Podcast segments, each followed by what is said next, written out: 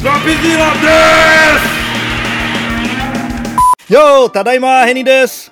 Fala aí galera, beleza? Começando o Dropzilla de hoje aí. E Nath, e aí cara, como é que você tá? Tô bem. O preço dos alimentos tá muito alto. Eu vou chorar. É Isso parece aleatório, mas pior que tem a ver com a pauta, né? Foi por isso que você jantou só pão com Skull Beats ontem? pode escrever, né? A foto, pode escrever. A gente tem que fazer escolhas, né, minha gente? Você prioriza o líquido ou o sólido. Comprou o pão, aí ou comprava a bebida ou comprava a manteiga, né? Exatamente. E aí, não era nem pão francês, era de forma. É o pãozinho de. Pode, pode rodar, pode rodar, pode rodar. Como vocês já ouviram aí, o Léo também tá aqui com a gente. Fala aí, Léo, como é que você tá, cara? Cara, eu tô suave, cara, e você. Aqui tá tranquilo. Estranhamente suave. O preço da comida não incomoda ele. Ele é rico. Não, o preço da comida me incomoda sim, mas é aquela coisa, tipo, eu tô fazendo dívida no cartão. Tá parcelando Doritos, né? Parcelando Doritos, exatamente. O MM, minha gente, o MM. A MM tá vendendo por unidade, né? Agora. Meu Deus. Vocês já viram o pacote né? novo da- do Galera? Aliás, então, Putz, eu vou te falar que eu nem sei o que que é isso. O que, que é, galera? o que é isso. é, esses pacotes. Não, deixa pra lá, pode ir rodando, depois eu falo. Mas beleza, vamos lá. Bom, mas antes de eu falar do que, que se trata aí o episódio, e antes de chamar minha convidada também, se você aí tá chegando agora aqui no Dropzilla e curtir nosso trabalho aí depois de ouvir esse episódio, segue a gente em nossas redes sociais, a gente tá como arroba DropzillaCast. E você que já acompanha a gente e tem vontade de contribuir aí com o Dropzilla, finalmente eu fiz o Patreon aí pro pessoal que tá fora do Brasil e o padrinho pro pessoal que tá no Brasil. Se quiserem contribuir aí, a gente tá como Dropzilla Cast também. E, cara, a gente agradece pra caramba. E, lógico, não só quem contribuir, né? Mas vocês aí que acompanham a gente há tanto tempo aí, agradeço de coração mesmo. E, cara, mesmo quem nunca saiu do Brasil aí, mas mora sozinho, sabe do que, que é perrengue, sabe o que, que é perrengue e principalmente no início de morar sozinho, né? É bem complicado. Mesmo quem ainda mora com os pais, inclusive, e já tem algumas responsabilidades de vida adulta aí, pagar conta e tudo mais, certeza que já passou por uns perrengues aí também. E por isso que hoje a gente vai falar disso com minha amigaça Paty aí, que já compartilhamos de vários perrengues aqui no Japão, né? e aí, Paty, como é que você tá? E aí, tô bem. Obrigada por ter me chamado mais uma vez aí no Dropzilla. Só que hoje é de sacanagem, hoje é zoeira, né? É, hoje é mais leve. Hoje é pra falar besteira. Sim. Bom, leve eu não sei, né? Que eu acho que vez ou outra provavelmente a gente vai, vai ficar um pouquinho puto com algumas informações, talvez, né? Principalmente em valores de comida, como a Nath falou mexer aí. com comida, mexer com bolso, mexe com a gente. Então, né? Exato, A gente que é bom de comer. exato. Principalmente com comida, exatamente. É, mexer com comida aí é complicado. Bom, então bora direto pro episódio.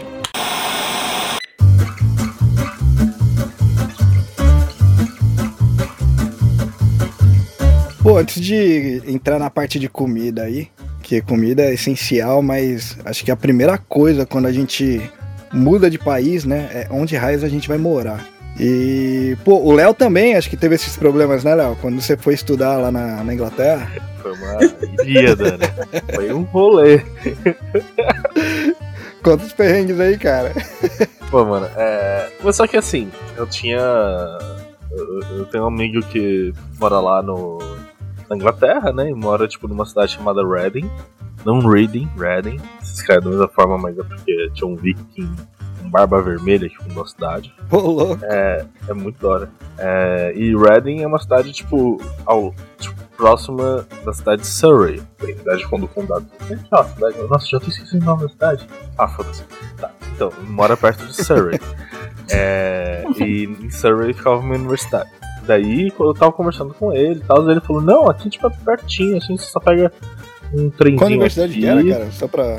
Universidade de Surrey. De Surrey. Beleza. É, daí ele falou, não, pega aqui um trem. Você pode vir aqui e ficar aqui em casa, daí você só precisa pegar um trenzinho e meia hora você tá lá, né? Eu falei, ah, ok, né? Ok, suave. É, daí eu topei morar com ele, né? Daí meu amigo mora nessa cidade, né, de Reading. Na verdade era um casal de amigos, né? Ele virou pra mim e falou, ah, pode ficar aqui, né, no tempo que você tiver né, na universidade. E mas tranquilo, né, não precisa pagar nada, fazer nada aqui, pode usar o quarto, a gente tem um quarto sobrando. E é só meia horinha, né, de trem até a, cida até a cidade que eu ia estudar. Aí eu, tipo, ah, beleza, né, sem problemas. É, daí cheguei lá, na conversa, tipo, no dia que eu cheguei, falei com ele e tal, eu falei, ah, então, né, beleza, né, daí eu, é, chegou aqui até abril e tal, daí ele abriu, mas você não ia ficar só três meses? Eu, não, eu ia ficar seis. Ele, Nossa, essa pergunta já deve ter dado mó frio na barriga já, né? Minha nossa senhora. Eu ouvi essa pergunta aqui agora, chega de um Caralho. então, vamos ver que assim, três e seis são duas palavras muito, muito parecidas, né? São não. São não, exato. Pelo menos não quando tá escrito, né? Eu não duvido que você tenha mandado um WhatsApp, alguma coisa assim. Não sei, eu, eu, tava, eu tava conversando muito com ele por. fazendo reunião no Meets, porque a gente tava trabalhando junto no artigo. Ah, justo, justo. Anyway, é, daí tá. Daí, daí eu falei, não, são seis meses. Daí ele, putz, então, tipo, né? É muito tempo e tal. Assim, você vai pegar o período do, do inverno, né? Então, e tipo, né? Enriquecimento aqui triplica a conta de luz. Daí você tem que, vai ter que pagar. Vai ajudar aí um pouquinho com as contas, tudo bem? Daí eu, ah, tranquilo, bora lá. Daí, eu, daí ele falou, não, mas assim, tipo, bom que aqui você vai pagar menos que em qualquer outro lugar, assim. Ah, faz sentido, tudo bem, beleza. Daí eu tava, tipo, pagando pra ele uns, eu acho que era 3 mil. Não lembro mais, nossa, eu tô... As coisas... Entre, teve tanto rolo mil depois disso. né? É, peraí, exato. deixa, eu- deixa eu ver quanto dá isso daí em real, porque eu não faço a menor ideia, cara. Vou colocar o mais 5%. alto, que é 3 mil. Por quanto? 7. Eita, peraí, 3 mil libras dá 18 mil reais, é isso mesmo? 18.893 reais? É, deve ser por aí. Não, mas não era 3 mil não, porque eu ganhava 2 mil por mês. Então acho que era tipo mil libras ou um pouco mais. Então vamos colocar mil aqui, porque tem o valor aqui é É, dá absurdo, cara. dá uns 7 mil, 8 mil reais. Ah, pode escrever, 6.297 na cotação de hoje. Exato. Isso que a Libra caiu, né? Então, tá, daí eu tava pagando lá, tipo, pra ele um mil e poucas libras. E convivi na casa dele durante uns três meses, né?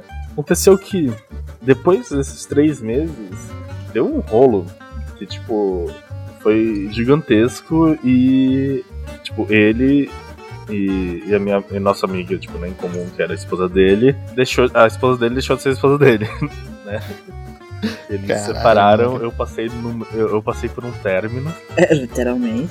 Bora. literalmente. Cara, mano, né? eles. Provavelmente eles estavam eles estavam juntos há muito tempo, né? Provavelmente. Sete anos. Sete, cara, em sete Nossa. anos, tem uma janelinha pequenininha de seis meses. Que é exatamente nessa janelinha que você resolveu Que- aparecer, mano. É que muito tu foi? azar, cara. Ok. Pois é. É, e, e não foi só isso, tipo, na verdade, esse rolo inteiro aconteceu enquanto ele tava no. Ele tava internado no hospital por conta de uma apendicite. Por conta de uma apendicite. Caralho, cara. Foi treta. Foi treta. Peraí. Aí eu. Ele tava no. E tu tava onde? Tu teve que ficar fazendo. intercalando hospital, casa, trabalho? Aham. Tu tava mediando. Ah, tá. Nossa senhora. Caralho. Isso é um, é um- é um negócio muito sério. Eu não sei como comentar. Eu só sei comentar aqui. Caralho, que azar. Vamos Exato, comentar da eu não- perspectiva do Léo. Vamos comentar da perspectiva do Léo. Que azar do caralho. Sem nem o que falar Eu também, pode caralho. crer. Tem um azar do caralho. É, isso não contribuiu muito com as outras coisas que estavam rolando, tipo, corrupção política, piano moral no meio, mas tudo bem. Vira um Foi filme de thriller. Uma outra história. É, é. Caralho. Ou talvez não, né? Ou talvez seja pra um pouco depois. Daí, daí eu falei, ah, mano, né? tipo, mó rolê, eu vou mudar lá pro, pra cidade da, minha- da minha universidade, né? Que a propósito nem era meia hora pra chegar, né? Era meia hora de trem, era meia hora de trem. Mas daí tinha, tipo, o tempo pra ir pro trem, o tempo do trem pra universidade, que a gente não tava contando muito com isso. É, fora que se, se você fosse se mudar de qualquer jeito, né? Melhor procurar um lugar perto, né? Faz mais sentido. Daí eu, eu cheguei lá na, na universidade. Eu, eu e minha noiva, a gente tava procurando casa pra mim. né? E daí ela achou um- um- uma casa que é, tipo, literalmente do lado da universidade. E eu, eu pagava, eu acho que 300 libras por mês Caralho. de aluguel nas casas. Caralho. Que barato, Tudo cara. bem, viu? Na pesquisa Brasil, Inglaterra, ela achou um canto desse. Ou seja, assim, só dois, você chega na Inglaterra, como se adaptar? Como é bom de viver na Inglaterra. Não faço ideia. Como é a vida na Inglaterra, coisas domésticas? Compara aí, Brasil e Inglaterra, por favor, pros ouvintes. Nossa, é, é, é, é outra história, né? É outra história. É tipo. Uf, pra começar, eles têm cozinhas maravilhosas. Opa, isso é importante. Eu falei pensando na cozinha, mas eu não comentei que era É, cozinha. então, eu ia, eu ia comentar, eu ia comentar agora aí, tipo, você falou da cozinha, tá falando da cozinha e tal, mas eu lembro que você falou que a comida às vezes era foda, hein, mano. Então, Eu lembro que você contou mó triste do curry, tá ligado? Isso aí é ironia. É ironia do, do ser humano, cara. Porque a cozinha deles é incrível. Eles têm de tudo nas cozinhas. Eles têm, tipo, fogões lindos, tudo de última geração, porque aparelhamento de cozinha lá é muito barato. Só que, por exemplo, eles não, não existe panela de pressão. E pior, não existe tempero, né? Porra, sem Como é que tempero tu é diz que a cozinha cara. é muito boa e não tem tempero, bicho? Eu prefiro umas panelinhas. Eu tô falando de- fisicamente boa. Ela é bonita, é brilhante. Tem, tem vários armários lá bonitos. Bonita É e vazia. É, é tecnologicamente bonito, né? Tipo isso. Exato, tecnologicamente bonito. Foi uma experiência meio contraditória. Eu escolhi o lugar, a casa, por causa da, da cozinha, na verdade, porque a cozinha era muito bonita. Mas assim, todo o resto do, do- da casa lá era abandonado, assim, era medonho. Parecia. Tipo, sabe, a- a- ali a gente entende por que, que tem tanto filme de terror. Casas abandona- abandonadas. Era, era filme de terror home invasion ou era sobrenatural? Sobrenatural, sobrenatural. É tipo, qual que é o esquema? A gente pode dividir os edifícios na Inglaterra em dois tipos, né?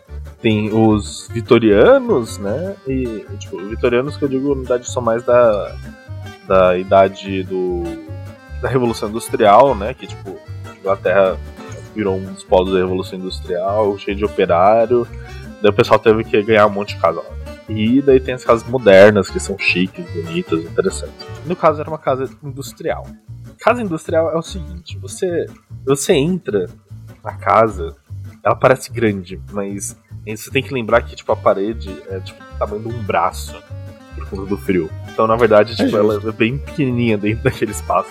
Daí você abre a porta, a porta tipo parece uma porta de quem é músico sabe, uma porta de estúdio. Caralho. Sem zoeira, é gigante, é grosso. Ué, queria uma dessas daí ontem, mano. Ontem, 11 horas da noite, a prefeitura resolveu é, fazer alguma coisa no asfalto aqui. O barulho era infernal, cara. Infernal, infernal, infernal. Uma porta dessa aí ia vir, bem a calhar aí. Ontem. 11 horas da noite, cara. Ninguém Não merece. imaginava isso no Japão. Também não, na real. Mas, mas daí, então, daí você, você entra no hall, né? E se você fecha a porta e você não liga a luz, é um breu. É um breu 400% breu. Não tem janela nenhuma. Daí tem uma Uhum. escada pra você subir pro segundo andar. E essa escada tem degraus é, finos, né? Então não cabia meu pé, cabia só metade do meu pé. E de alturas diferentes. no escuro. Que bizarro. É tipo escada de criança. Porque se tu beber, deve ter sido difícil. Não, isso aí é, é, é só assassino, tá ligado? Essa escada. Eu bebi, Caralho. algumas vezes aí. Tu caiu? Mas. Mas eu acendi a. a- é tipo, eu não, eu não fiquei bêbado poucas vezes na minha vida. Eu não bebo. Então, não foi uma das vezes. A segurança falou mais alto, né? É, a segurança fala mais alta, a noção, né? Vontade de viver no dia seguinte. Justo. Daí, é, eu. Daí você, tipo, sobe, né? na- nessa escada e daí tem o corredor dos quartos. Cara, o corredor dos quartos é a coisa mais medonha que existe. E, tipo, imagina um corredor de um hotel abandonado.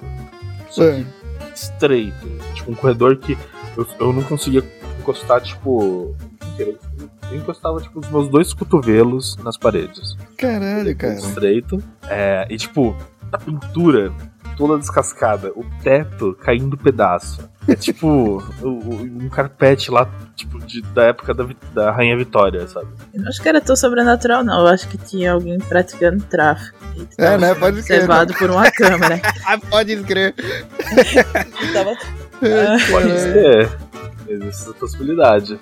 É, então, esse, esse meu casal de amigos aí, por acaso, eles tinham se mudado pra lá pela primeira vez e o dono da casa morava num lugar lá, né? E eles falaram que um dia eles estavam, tipo, saindo da casa e por acaso o, o cara tava, tipo, tinha um quadro do lado da porta de saída. E esse quadro tava, tipo, aberto como uma porta, e o cara tava, tipo, passando papelotes pro, pro irmão dele, que tava numa fresta aí, bem na parede. Caralho.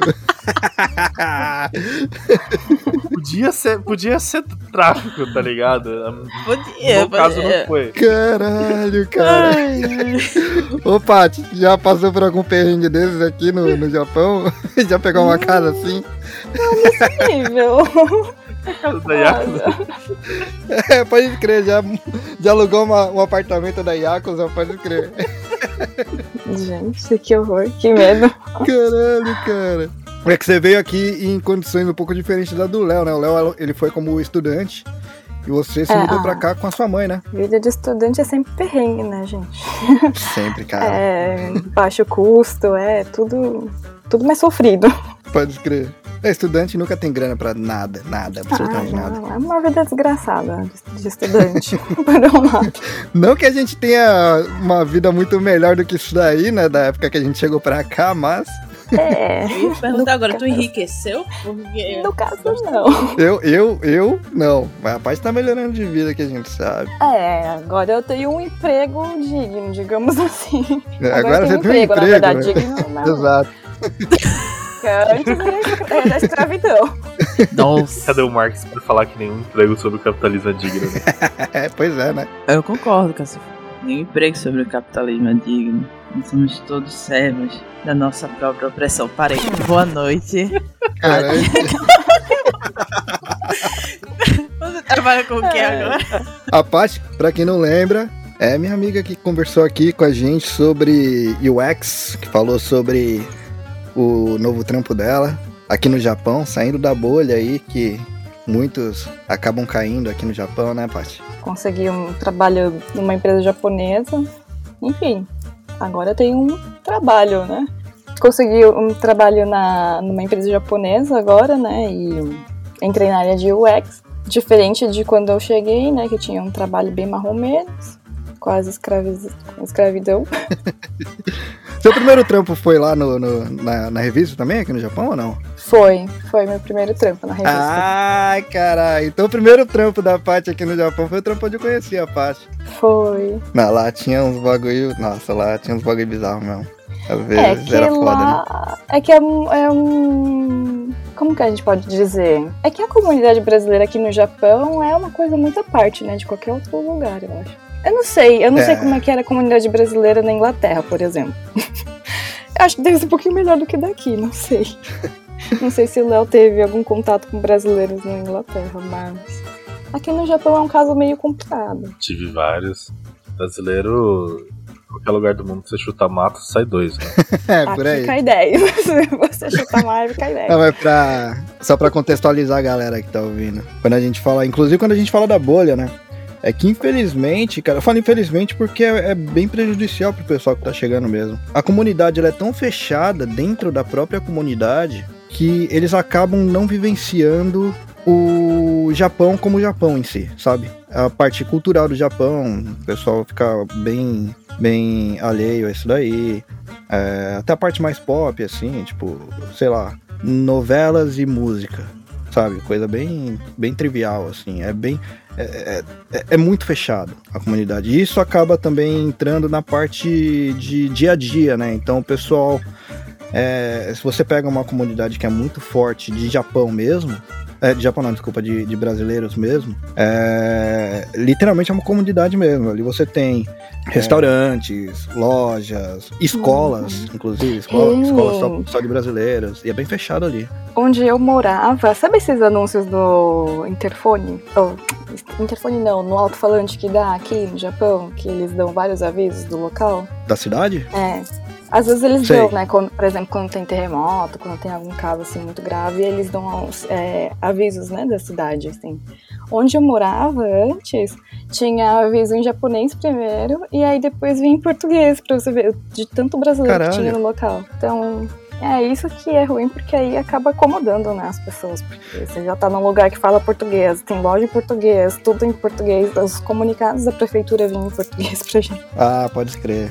Nem É parecia que é era no. Japão. Mas quando você se mudou pra cá, você, você foi pra, pra, pra um lugar que tinha muito brasileiro também? Hum, logo que eu cheguei, não, porque onde minha mãe morava era só japonês, tinha bastante velhinho no bairro, mas brasileiro mesmo era difícil onde eu morava. Aí logo depois eu fui pra revista, é, mas pra você ver, né, tá vendo, ó, cheguei e vim, fiquei com a minha mãe. Aí saí, é, fiz um curso de japonês, também tive contato com algumas pessoas é, brasileiras, peruanas, paraguaios.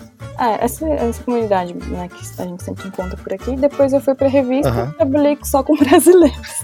Pode E escrever. aí eu acabei não vivenciando nem o Japão, assim, em si mesmo, nesse começo. Acho que até Pode agora, escrever. até eu começar a É trabalhar. esquisito porque a, a sensação é de estar num bairro do Brasil, né? É, é liberdade ao contrário. É o É, bairro da liberdade exato. ao contrário. Exato. É meio, é meio estranho mesmo a sensação. Não parece que você tá no Japão. É, Mesmo porque, geralmente, essas comunidades aí, elas são bem afastadas do, do centro, centro. centro comercial. É, uhum, exatamente. é. Aí é, é bem, é bem diferente mesmo. Vocês vivem mais no centro ou em comunidade? Então, é que lá onde eu morava era o centro desse. De, de- eu falo da roça, né? Na verdade. e aí era a concentração da comunidade brasileira ali. Mas agora eu tô morando mais pro centro de Tóquio, né? Que aí. É, da onde eu. Desse, desse bairro onde eu morava, que era do Brasil, acho que dá umas duas horas de trem. Agora tu sente que mora no Japão? Agora sim, porque onde que eu tô não tem tanto, não tem tantos brasileiros, tem mais. Agora tá começando a ter mais estrangeiros, não só assim brasileiros, né? Outras nacionalidades na região onde eu, onde eu tô. Minha menina ela mandou mensagem aqui falando. Tô com vontade de chorar, mas eu acho que era alguma coisa que aconteceu lá, que não é nada sério, não. Quando ela falou, eu mandei mensagem pra ver se tinha acontecido alguma coisa, por isso que eu falei pra esperar um pouquinho. Tô com vontade de chorar e não é nada sério, como assim? Não, ela falou. sabe quando acontece alguma. Sei lá, tipo. Emocionou. Caralho, queimei a porra do almoço. Aí você fala. Você fala um Ah, bagulho. tá, entendi. É, tipo uns É, queimar assim, o tá almoço Não foi nada realmente. sério, é. pra Sim. Sério. chorar. É, é realmente uma coisa. Sabe o preço do arroz? Pra você me falar que não é sério queimar essa panela de feijão? Porra, nem me fala, cara. Eu queimei a panela de arroz aqui, aquela elétrica, mas uma tristeza aqui. Essa- Conseguiu queimar uma panela de arroz aqui no Japão. Então, cara, eu tenho essa panela há muitos anos, tipo, desde que eu cheguei aqui no Japão. É uma relíquia. E- Ou seja, faz tempo. Uma hora, uma hora ela ia morrer. Morreu hoje. Entendi.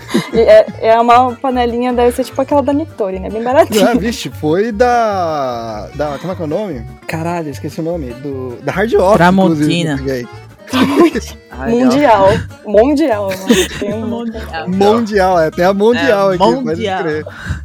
É, é uma que, cara, não sei nem que marca que é essa aqui não, viu? Mas ela durou bem, Mundial. durou aí uns 6, 7 meses, 7 anos. É Tá. 17 meses? Tu tá aí há 19 anos? Direto? Sem nunca vir no Brasil? Eu tenho, com 7 anos dela aí, ela valeu, valeu o preço, valeu o preço. Guerreira. Guerreira. Porra, pra caramba. É do Hard Off, você falou? Foi do Hard Off. Meu, de que é uma loja mão de- ainda. Então, É, não, então, é uma loja de segunda mão, mas eles tinham algumas novas lá, tá? Aí queimou hoje no meio do almoço, bateu uma tristeza de fato. Porque, tipo, é, como a casa é pequena, então fogão, fogão eu nem uso, eu faço tudo na panela de arroz e no forno, né? Hum. E aí eu tenho que fazer uma coisa de cada vez. Eu tava fritando a cebola, primeiro eu piquei tudo direitinho pra dar uma refogadinha e tal. E acabou aí. Não deu tempo de fazer arroz, não deu tempo de fazer nada. Considerando que tu mora. é, É. Pelo que tu me descreveu já, tu mora num cativeiro. Quando tu faz cebola,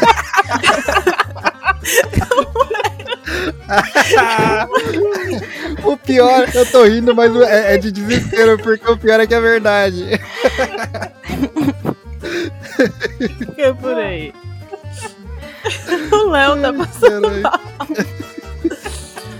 um metro quadrado. Como é fazer uma caldeirada aí no seu apartamento? Descreva Então, a vida vamos do lá. dia. Primeiro, deixa eu falar que, ô Léo, quando você tava contando sobre o apartamento que você tava, de não ter janela e, e- Aham. e ser embaçado, eu me identifiquei demais, sinto sua dor. Aqui também não tem. Vamos lá. É, quando eu vou cozinhar, quando eu vou fritar cebola ou coisa assim, as roupas que estão penduradas, eu penduro tudo na, na bagacinha de pendurar que tem a cortina do banheiro, tá ligado? E fecha a porta do banheiro e abre. Tem uma porta aqui na, na- nos fundos, ela dá direto pro corredor que tem o a máquina de lavar roupa, que não é minha, né? A máquina de lavar roupa é uma área externa aqui do, do prédio, que é aqueles coin laundry, que você tem que pagar com moedinha, tá ligado? É caro, né? E faço assim, cara. Faço com tudo aberto, porque como é pequeno, é, as- a roupa fica toda defumada também, né? Mas Que fazendo dessa delícia. forma aí. É, então, desse jeito não fica cheiro em lugar nenhum. Não, tô- minha roupa fica defumada. Eu a Então, roupa no, no começo ela ficava. Aí. É tipo lamen e, e que tu bota o salsichadinho. Hoje eu vou cheirando a bacon. Aí tu vai. Se tu não fosse. Fico do resto do dia com, com um cheirinho agradável. né? Desodorante já é o tompeiro da comida. Mas a estrutura mesmo é claustrofóbica, assim? Eu gostaria de Não. imagens um dia. Né, ah, depois eu. Qualquer dia eu abro a câmera aí, coloco. coloco. Tem que fazer uma live do Dropzilla com câmera e mostrar Não, até o caralho. É, é que você, é que você não tava nesse dia, Nath. Teve uma live que eu abri a câmera pra galera ver e, tipo, eu, eu uso a GoPro aqui, né? De, de webcam. E aí tem como você colocar grande angular nela, direto. Se eu mudo Aí pra esse modo grande. É, ele abre a casa inteira, literalmente. então, qualquer dia eu te chamo na videocall e ligo a, a, a grande angular. Você literalmente vai ver a casa inteira. Por favor, não liga grande angular numa videocall, não. Reni, Isso não foi muito. Isso não foi muito bonito. Vocês esquecem que eu não tenho o lado japonês. Eu sou 100% brasileira. Tudo que eu escuto vira merda na minha cabeça. É, você tá, no, você tá no lugar certo, tá no podcast certo. tá de co-host com a pessoa certa. Ok. É, favor, continue descrevendo a vida no exterior. Então, foi mal, Paty, continua aí. Não, beleza. É, que é, é engraçado como o conceito de espaço muda muito quando a gente vem pro Japão, né? Porque aqui é, Não, muito é mais, eu acho que comum isso é mais coisa- relacionado a, a Tóquio, né? É, mas a, o meu apartamento lá na roça também não era tão grande. Era assim. Digamos que eu passei de 20 metros quadrados para 25 metros quadrados. Nossa senhora, grande coisa. Pô, era pequenininho lá então também. É, eu era pequeno. É que, lógico, né? Eu optei por pegar um apartamento mais ou menos. Não peguei um apartamento. Qual é o preço dos 20 metros quadrados, por favor? Porque aqui em São Paulo, 10 metros quadrados é 250 mil reais. É um negócio assim. Ó, é alugado, né, no caso. Quanto você tá pagando, Paty, mais ou menos, assim? Se você Ah, quiser falar, agora. lógico. É que agora eu tô mais assim afastada do centrão, né? Mas quando a gente trabalhava na revista, por exemplo, eu pagava 70 mil em 19 metros quadrados. 70 mil ienes Porra. dá quanto? 700 dólares? Mais ou menos? Vamos ver. 70 mil ienes em reais, vamos lá. Isso, 700 dólares. Que aí, convertendo pra reais, dá quantos ienes? Dá 2.718 reais na Pô, cotação de 19 hoje. metros quadrados. Peraí, eu vou deslogar. Chorar, né? Preço da habitação. Por que a gente não começa a invadir os lugares? Eu vou votar em Guilherme Boulos esse ano. Eu morava perto da Paty, né, Paty? A gente dava uns 12, 15 minutos, mais ou menos. Hum. É. a sua casa, não era? Então, a minha era um pouquinho maior, era 25 metros quadrados, pagava 100 mil ienes por mês. Puta merda. 3.883 reais. Quantos metros quadrados? Repete aí, só pra eu absorver. 25, 25 metros quadrados. Na Era grandinho, era 25 grandinho. metros quadrados tá o quê? Eu tava, tava tentando calcular, visualizar isso na minha cabeça. Acho que dá um cômodo, dependendo da casa do Brasil. Sei lá. Eu acho que é o tamanho da minha sala. Tem muitos apartamentos no Brasil que eu, que eu já vi que dão mais ou menos isso daí, que não é muito maior do que. Aliás, em não, São Paulo sim, tá tendo sim. uns apartamentos bem pequenos também, né? Que são os estúdios, né? É, então, exatamente. A famosa kitnet. Kitnet.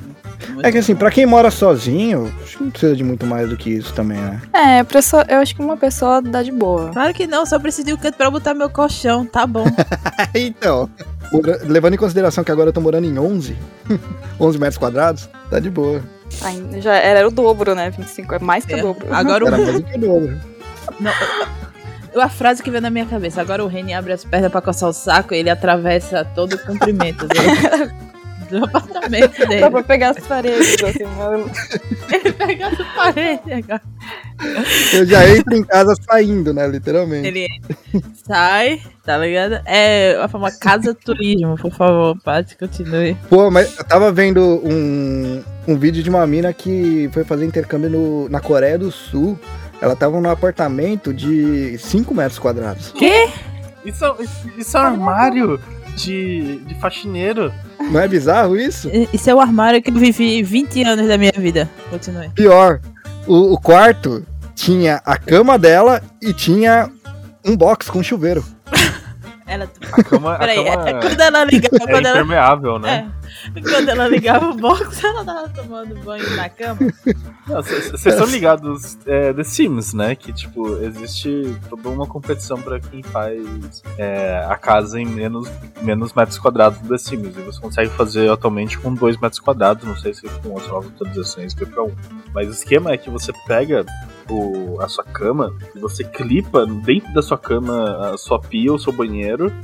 E coloca- você coloca um chuveiro em cima da cama também. É basicamente isso. É, essa modalidade que a galera tá vivendo na Coreia do Sul. Aparentemente. Bizarro. Ó, o Will, num, num de 2 metros quadrados, o Will não entra. No quê? O Will, Ah, só, tá. o, o Will só dorme em pé, só, num desse aí. Então. 5 metros quadrados. É um joguinho desse. Deu vontade de jogar desse, tá voltando. É, a gente pode um dia fazer uma, uma versão desse das nossas casas. Pra gente ver quem mora em menos metros O quadrados. meu é rapidinho de montar, né? Em um minuto o Renan decora e monta a casa dele. Porque nesses 11 metros quadrados que ele mora aí no Japão. 11 metros quadrados, cara. Eu, eu tenho o modelo 3D da minha casa. Isso, Eita. eu planejei ela antes de se mudar um modelo 3D. Aí é outro nível, viu, gente? Fino, que rico. Todo mundo que fosse mudar agora faz modelo 3D. Qual é a palavra? NASA, né? NASA. Pois é. Ah, entendi. É. Desculpa aí.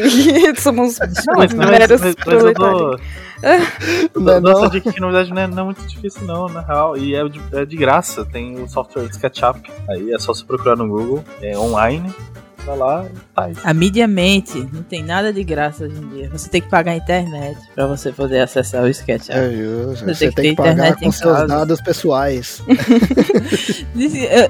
Porque quando o Reni me disse que você, a gente ia falar sobre um programa sobre morar sozinho, eu só fiquei pensando na contabilidade de morar sozinho. tudo meu, tudo meu vira isso.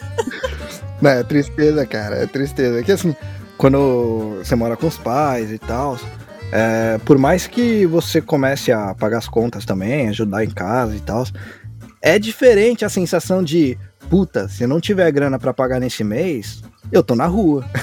eu vou dormir aonde, tá ligado? É diferente a sensação. Uma sensação um reconfortante. Exato. É a água batendo na bunda. Essa é a sensação. Fale sobre a sua experiência morando sozinho. Quantos anos você começou a morar sozinho? Ah, logo que eu entrei na faculdade, basicamente. Então foi em 2013. Hum, faz tempo, foi. Daí faz tempo. Faz tempo. Já morei em vários lugares, vários quartos diferentes. Eu morei em quarto que, tipo, era próximo do, do, do Rio Pinheiros, né? E era um puxadinho pra fora da casa lá, que tinha 70 pessoas morando. E, O quê? E o teto era de brasilite. Não sei se vocês estão ligados, né? Nossa, O Bra- brasileiro, Eu tô- cara. Então, imagina Brasilite. Brasilite faz ondinha, né? Daí o esquema Caralho, teto era que era Brasilite parafusada uma na outra e colocada É. em cima de um, de um retângulo ali, né? Tipo, das paredes. E Brasilite faz ondinha. Nessas, Sim. nessas ondinhas, onde encostava na parede, não tinha, tipo, Goteira. parede em formato de ondinha, sabe? Tava vazado pra fora. E Caralho, do lado do Rio cara. Pinheiros, tem Nossa, é mano. Que cheiro gostoso. Caralho, velho. Cara, o cheiro, o tu- cheiro você- o seu cérebro começa a cortar depois de um tempo. Mas pernilongo não, Acostuma. cara. Por que tu não abraçou o concept da Brasilite? Que é passar um cenoura e bronze, pegar uma toalha, botar no chão, deitar e pegar um bronze. Aí deixa lá, tá pronto pro mosquito. Pô, cara, eu- Brasilite, Brasilite me lembra muito Partoba. Lembra dos Partoba, cara? Ainda existe, aliás? Nossa, não, não existe mais. mas- Não. Ah, deve ter em algum lugar no YouTube aí. é, eu acho que foi da Partova que eu aprendi o que chama Brasilite, meu Deus. Pode crer. Mas então, da- daí várias vezes eu acordava no meio da madrugada pra matar os mosquitos. Eu matava uns 10, 12, eu cansava e voltava a dormir, sabe? Caralho, você desistia, cara. É, então, era pariu. jeito de eu voltar a dormir, assim, cansar, tá ligado? Caralho, cara, que, que punk. É, era uma bosta. Era uma bosta. Eu Mas tinha- você pensa pelo lado positivo. Exercício. É. Não sei, não tem um lado positivo pra isso, desculpa. Tem um lado positivo. Pra isso. mas não rolava colocar umas argamassas ali nos buraquinhos, mano? Ah, assim, calma, tem, tem um lado positivo, né? Que é positivar pra dengue. Quantas vezes você positivou pra dentro? O lado positivo não era pra você, né? Pode crer. Eu visualizei a Brasilite, o pneu parado ali na casa do Léo, uma caixa d'água. Era mais ou menos assim. Era tipo isso mesmo. Caralho, foi- cara. Vários rolês, vários rolês. Eu já, eu já morei em, em República, já morei em muitas pensões diferentes. Eu fui melhorando de pensão. A melhor pensão que eu fiquei era um quarto também legal, assim, que tinha uma varanda e tal. E eu aluguei no inverno, né? Daí eu não sabia que no verão, do lado do Rio Pinheiros também, né? Não sei se se- se- vocês já experienciaram o verão paulistano do lado do Rio Pinheiros. Não. Uhum, com certeza. Além do cheiro, né? É, de noite, o esgoto fica muito quente. E daí as baratas não aguentam. Puta saem merda, cara. Só. Tinha uma entrada de esgoto na frente da nossa casa. Nossa, Não. que beleza, cara. Cara, era uma invasão de barata absurda, tipo, é, porque tinha varanda, né? E a varanda pra, pra dentro da casa não, não tinha, tipo, uma janela de vidro pra fechar, assim, não. Era tudo aquela janela de persiana de madeira. Então, Aham. tipo, as, as baratas começavam a pular pra dentro da casa, assim, tipo, matavam umas cinco ou seis dentro da casa por, por dia e eu espalhava muito veneno, né, na, na varanda inteira. Todo dia de manhã, quando acordava, tinha umas 10, 20 baratas mortas na minha varanda. Caralho. Eu era o primeiro quarto que dava pra, pra fora da casa, sabe? Era tipo a porta de entrada. Caralho, Eu prefiro encarar os morcegos do sertão do que um, essa invasão de barata. Ô, Nath, eu vou, vou te contar uma história rápida então aqui. Na casa dos meus pais. Não, para, não vai falar de barata, tá? Vai. Vai ser coisa rápida. Na casa dos meus pais, cara, é, a gente teve problema com barata no verão durante, sei lá, duas décadas, tá ligado? A gente sempre lavava a casa, limpava a casa e era tipo, não adiantava.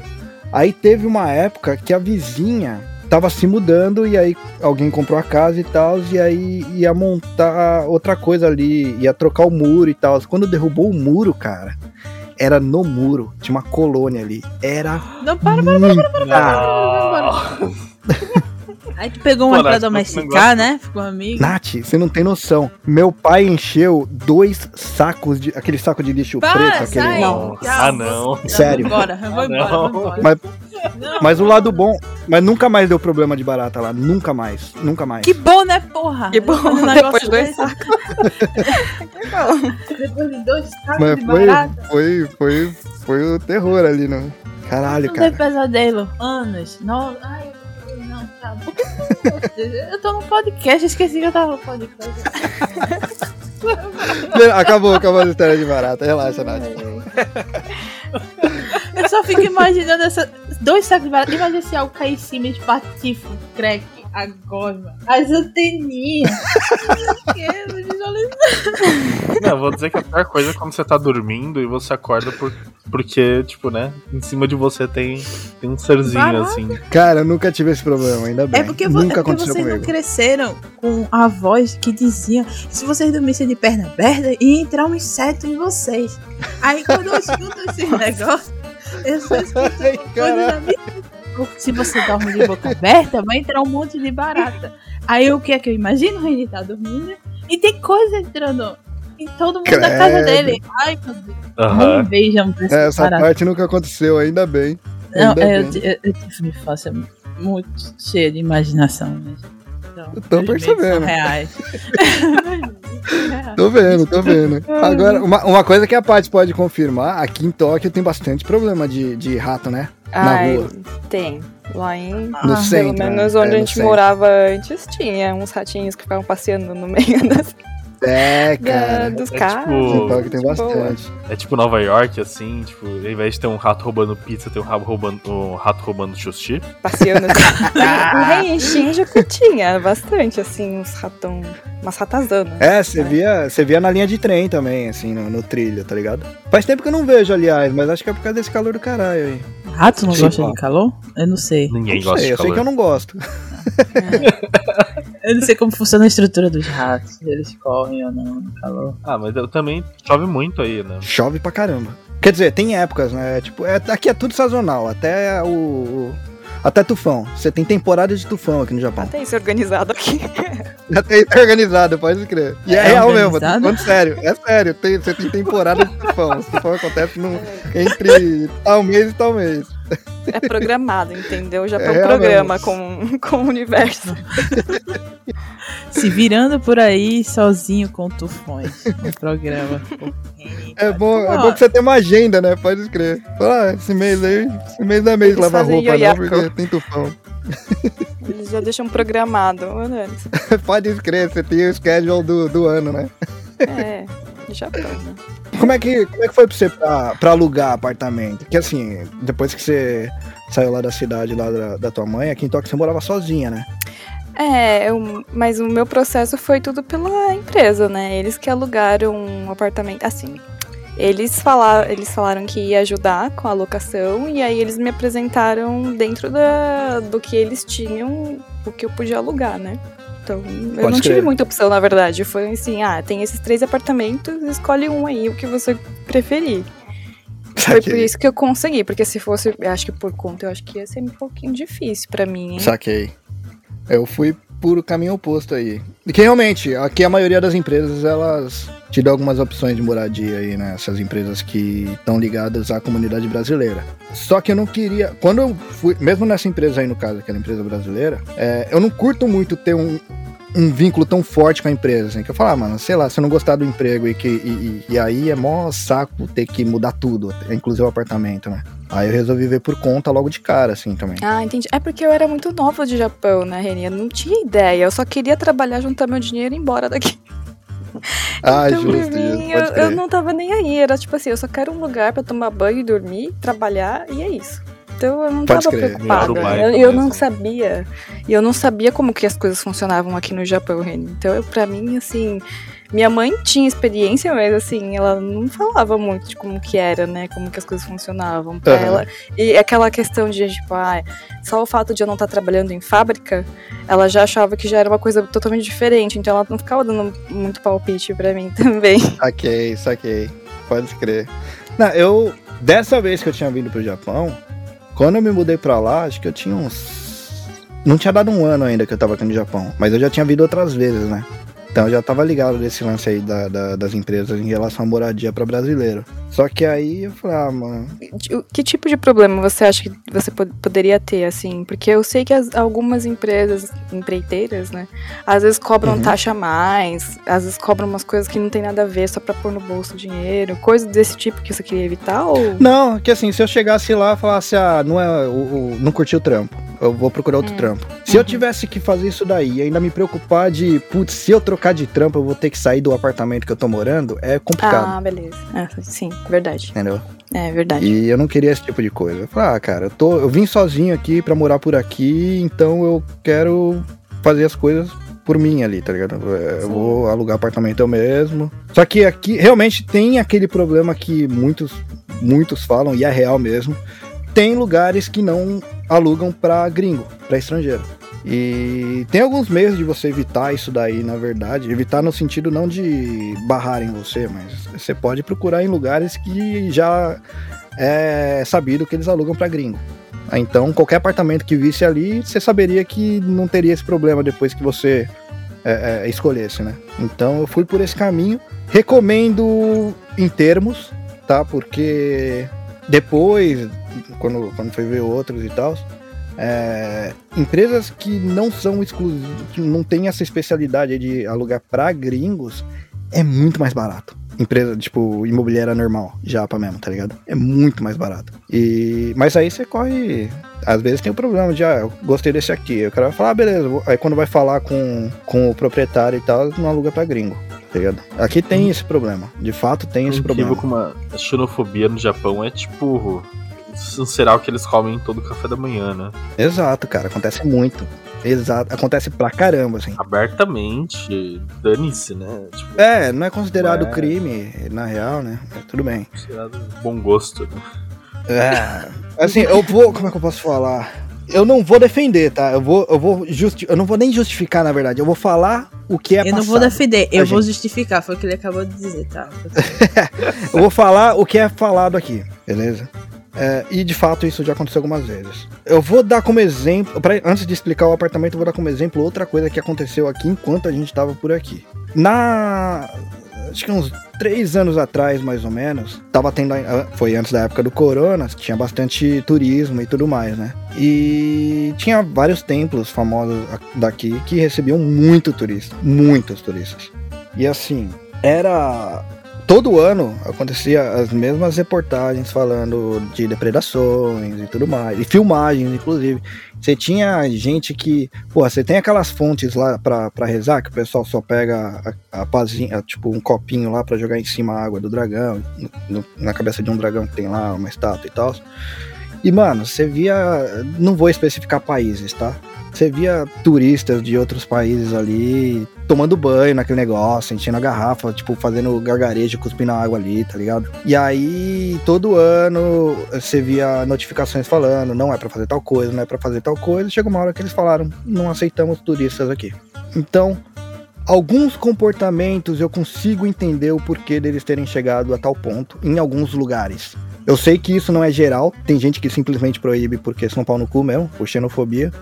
Mas existem problemas que acontecem sim. Mas é, Então. e em alguns casos eu acho que é, acontece muito de generalizar, né? Assim, porque um Sim. estrangeiro fez uma coisa e, e qualquer pessoa que ele entra nessa categoria de estrangeiro, aí já começa um, algum tipo de preconceito né, na parte. Exato, eles fazem ver. muito isso daí. É. Eles abrem uma vez, se aconteceu com um gringo, eles já fecham como todo gringo e aí não, É. não, não rola mais de alugar aqui, por exemplo. Entendeu? Uhum. Acontece. É de ouro sai, Acontece né? bastante. tem, tem muito disso daí também, exato. Aqui em Tóquio, em relação pelo menos ao aluguel, essas coisas, é mais raro, dependendo do local onde você tá. Porque já tem, aqui acho que são décadas já de, de miscigenação e tal, o pessoal já tá acostumado, né? Até japa aqui é barulhento pra caramba aqui em Tóquio também. Uhum. Tem, tem pra caramba. É normal. Então o pessoal tá mais acostumado. Mas eu sei que mais pro, pra outros, outras províncias e tal, é mais pesado esses problemas, É, assim. então, mas, mas eu acho que tipo, isso é tão enraizado que tipo, chega no ponto de, de gaijin, né? Que é a palavra pra estrangeiro, Uhum. ela tem uma conotação negativa bem forte, né? Só que não tem uma versão pra estrangeiro com conotação positiva. Não, então, é que assim, quando eles. é, é, tem gente que fala. Eu acho que essa conotação negativa ela foi meio que se perdendo também. Tem gente que usa mesmo com a intenção de, de, de ser pejorativo, mas na maioria das vezes eles não chamam como gaidin, eles falam da sua nacionalidade mesmo, tipo, Bradirudin. Eles falam, ah, é brasileiro. Tipo, fala a sua nacionalidade normal, tá ligado?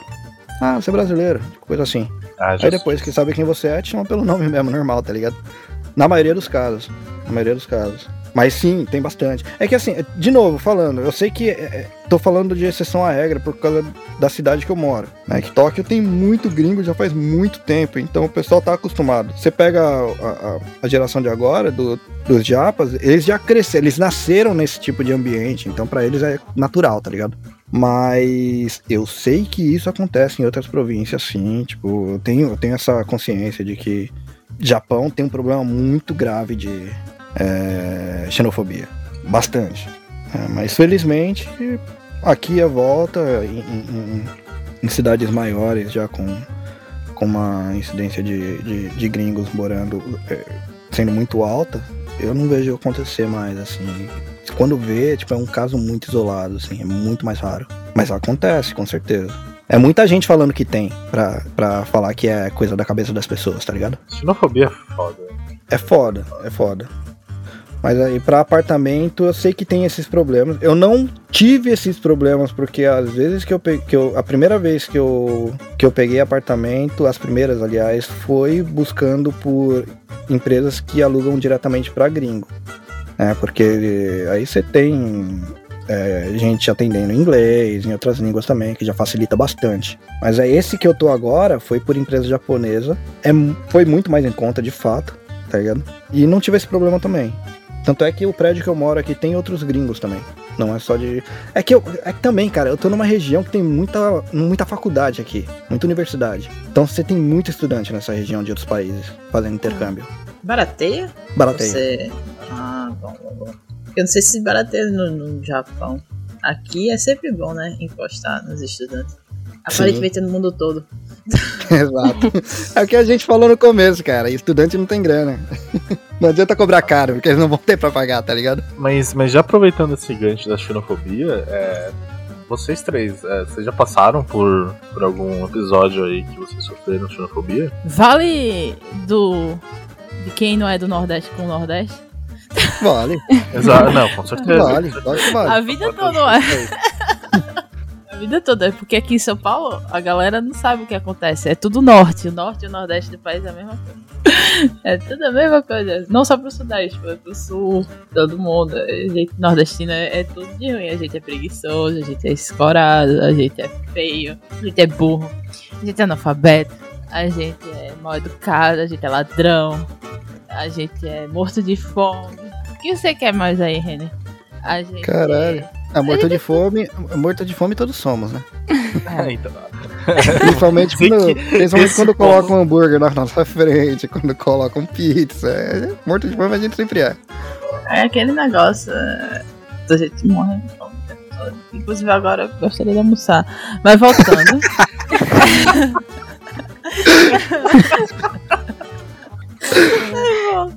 Mas voltando. E vocês, o sofrimento de vocês? Falem sobre a xenofobia com vocês, que é ah, com vocês, provavelmente é mais forte. Bora. Eu já fui recusada numa academia por eu ser estrangeira. Nossa. Caralho. Lá onde a gente morava lá, eu morava perto do Renin. É, eu tava procurando academia e aí eles falaram. É que assim, a justificativa até que tudo bem, né? Eles falaram, eles falaram que se tivesse alguma é, é, situação de emergência, tipo terremoto, alguma coisa do, do tipo, assim, eles não iam saber me orientar, né? Pra fazer o, Aham. o que fazer dentro da academia, por exemplo. Que tipo de coisas que eu deveria fazer.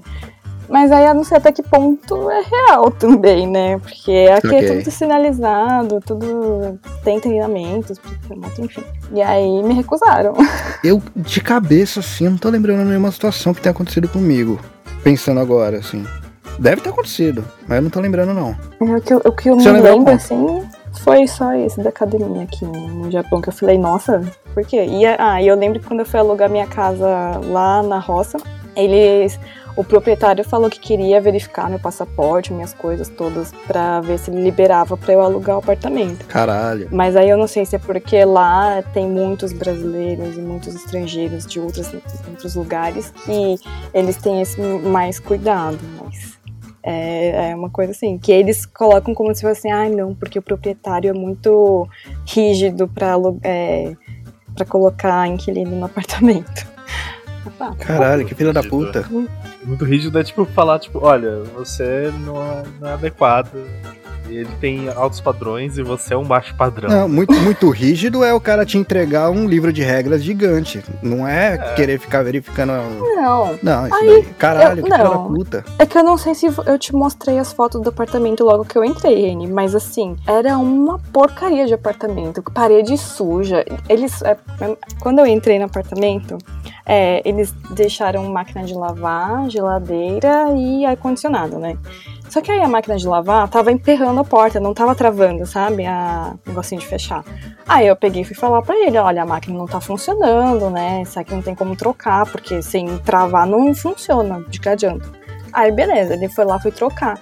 Meu, quando ele tirou a máquina de lavar daquele apartamento, tinha quase que um animal morto embaixo do meu da máquina de lavar. Tinha tanto pelo de cachorro acumulado. sacos de. Aí ele virou pra mim e falou assim: Você tem pet? Aí eu falei, cara, você tá dentro do meu apartamento. Você tá vendo algum pet aqui dentro pra você fazer essa pergunta? Né? Foi do Nossa. inquilino de antes. Sabe? Aí, aí vem falar, vem jogar pra cima de mim que ele é. Ele é rígido pra colocar pessoas dentro do apartamento. Eles, eles nem fizeram uma limpeza do apartamento que eles cobram taxa pra você entrar. Exato, eles cobram taxa. Eles dever, é, isso daí é meio que obrigação deles. Eles deveriam ter feito. Não, então, aí tava aquela nojeira. Ai, enfim, ai. Aí tiraram é, a máquina, tava lá com o animal morto quase embaixo da, da, da máquina.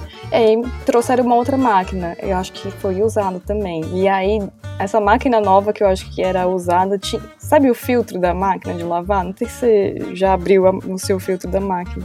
Tinha quase que um outro animal morto lá dentro também. Eu passei um mês lavando Caralho, aquela máquina cara. de lavar antes de botar minhas roupas, porque eu não tinha coragem. Eu colocava água e a água saía marrom sem eu ter colocado nada lá dentro. Eu fiquei um Saquei. mês lavando aquela máquina pra conseguir usar. Então, tipo, eu falei, até que ponto será que realmente o proprietário era rígido mesmo pra colocar gente, sabe? Ou era só porque realmente existe esse preconceito? Saquei. Caralho, que. hum, Caralho, Paty. É zoado, foi zoado isso daí. Isso foi aqui? Foi, foi no apartamento que você tá aqui em Tóquio? Não, não, isso daí foi lá em Guma. Saquei. ar-condicionado podre, assim, tipo, de você limpar e sair tipo terra, sabe? Do, do ar-condicionado. Nossa. Zoado.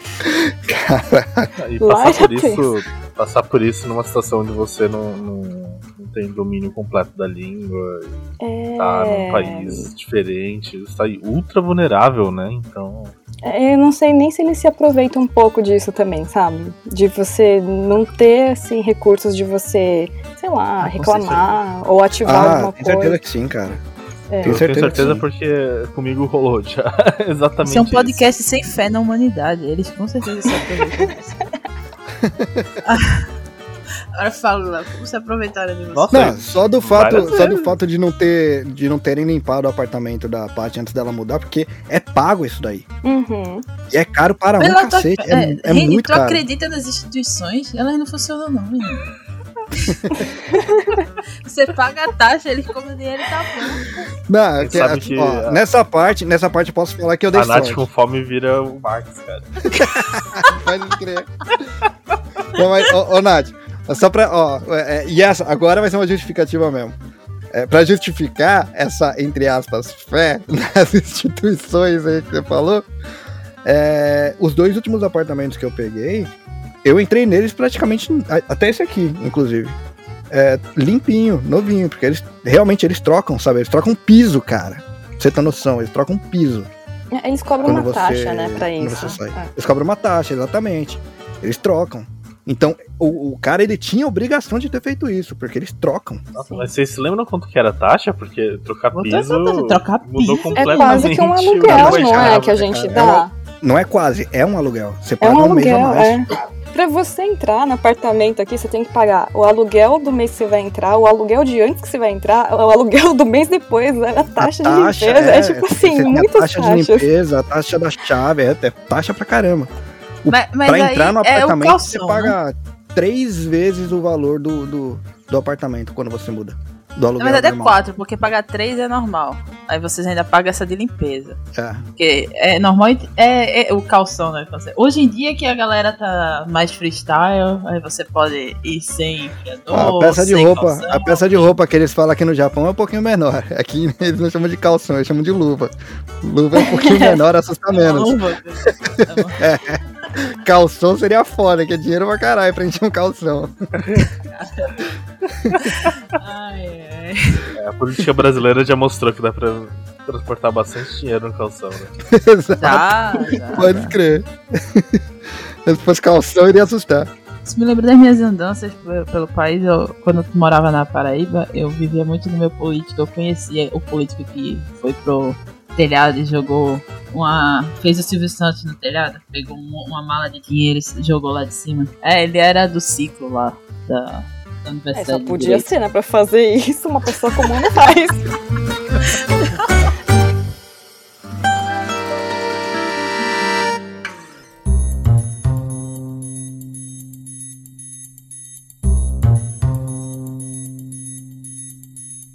Vocês que saem do Brasil, vão pro Japão.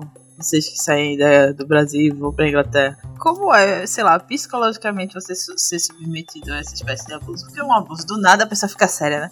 A esse, esse abuso. é, vocês têm uma estrutura. é, como faz? Vocês têm uma estrutura psicológica de suporte, de comunidade, ou foda-se, você sozinho dorme na cama e chora? É, com o apartamento eu não tive problema. Já aconteceu problema de. de- em, em outros assuntos, assim, sei lá, de conta, alguma coisa assim. Eu só fico puto e vou lá brigar, tá ligado? Foda-se que eu não sei japonês, eles vão ouvir na minha língua mesmo. Eu vou brigar mesmo. Vai ser em português, não eu, nem inglês. vai, e- eu geralmente dá certo, porque resolvem tudo, acho que no susto, né? Porque acho que japonês não tem muito essa. Essa. Tipo, eu simplesmente fico putaço. E aí eu vou pra cima. O Rene. A metodologia de resolução de conflito do Rene é meter o louco. Ele chega na pessoa, bota o dedo na cara. É, pra coisas que ele tem que entender, o Google Tradutor já coloca. Então eu já coloco no Google Tradutor putaço e já chego gritando já. Ah, tomar no cu. E geralmente, quando, quando eu vou decidir, é quando eu sei que eu tô certo, tá ligado? Quando eu sei que foi alguma coisa que deu errada, e eu vou, peço desculpa. Ih, cara, foi, foi problema meu aqui, foi mal. Era isso que eu queria saber mesmo. Se vocês resolvem sozinho ou se vocês têm alguma experiência de que. Não, tem um grupo aqui que se reuniu e eles se ajudam. Porque tem umas redes de suporte às vezes, né? Eu não sei se tem isso. Eu descobri ontem que tem aqui, aqui em Tóquio. Tem. É Eu descobri ontem. Ontem. É. Nove anos. Compartilha que eu não tô sabendo dessa. Aí, ó, tá vendo? É que assim, é, ontem eu fui levar uma documentação lá na prefeitura, né? E aí tinha algumas coisas que. Tem algumas coisas que eu vou precisar é, escrever em kanji, né? Completo mesmo e tal. E tem algumas informações que eles vão passar que precisaria de ter alguém que entenda japonês, porque eles não tem ninguém na prefeitura daqui que fala inglês ou, ou alguma outra língua pra dar um suporte. Aí ela me passou um, um site que é da prefeitura daqui mesmo, que tem voluntários, né? Gringos voluntários que vão contigo resolver parte de documentação ou escrevem até pra você ah, o formulário e tal, todo em japonês e tal, e, e são gringos, eles é voluntário, você não paga absolutamente nada. Nossa, que legal. Que gringos Né? legais. Eu não, não- eu descobri ontem isso daí, eu não sabia também, que ontem eu tive aqui na prefeitura. Mas é da prefeitura. Isso, é, é- tanto é que a sigla, ela.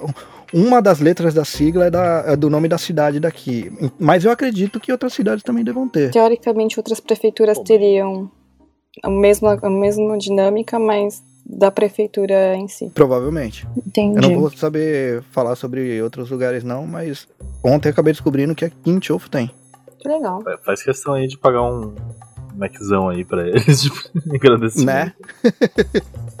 achei bem legal, cara. Achei bem legal mesmo. Olha aí, paga mesmo. Ó, é, ainda bem que nove anos depois, gente, você se atentou para as políticas de comunidade. Muito bom. É que eu nunca atraso- precisou, né, cara? Que Google Não Tradutor. precisou, né? né? Porque tu resolvia no tapa. A Paty provavelmente precisou. Ela provavelmente precisou. Existem pessoas que não resolvem as coisas assim. Entendeu? Desculpa.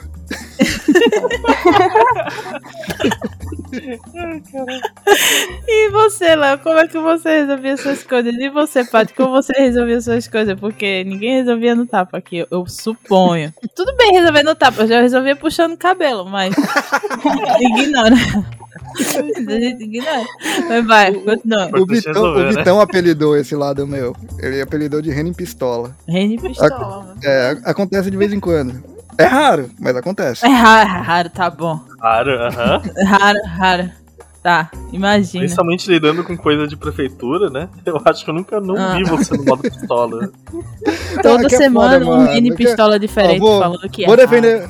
Não, não, mas eu vou defender os caras. A prefeitura. Tu os faz o quê, funcionários, menino? gente, Não, eu vou sair desse podcast. Tu vai defender funcionário público aqui na minha frente?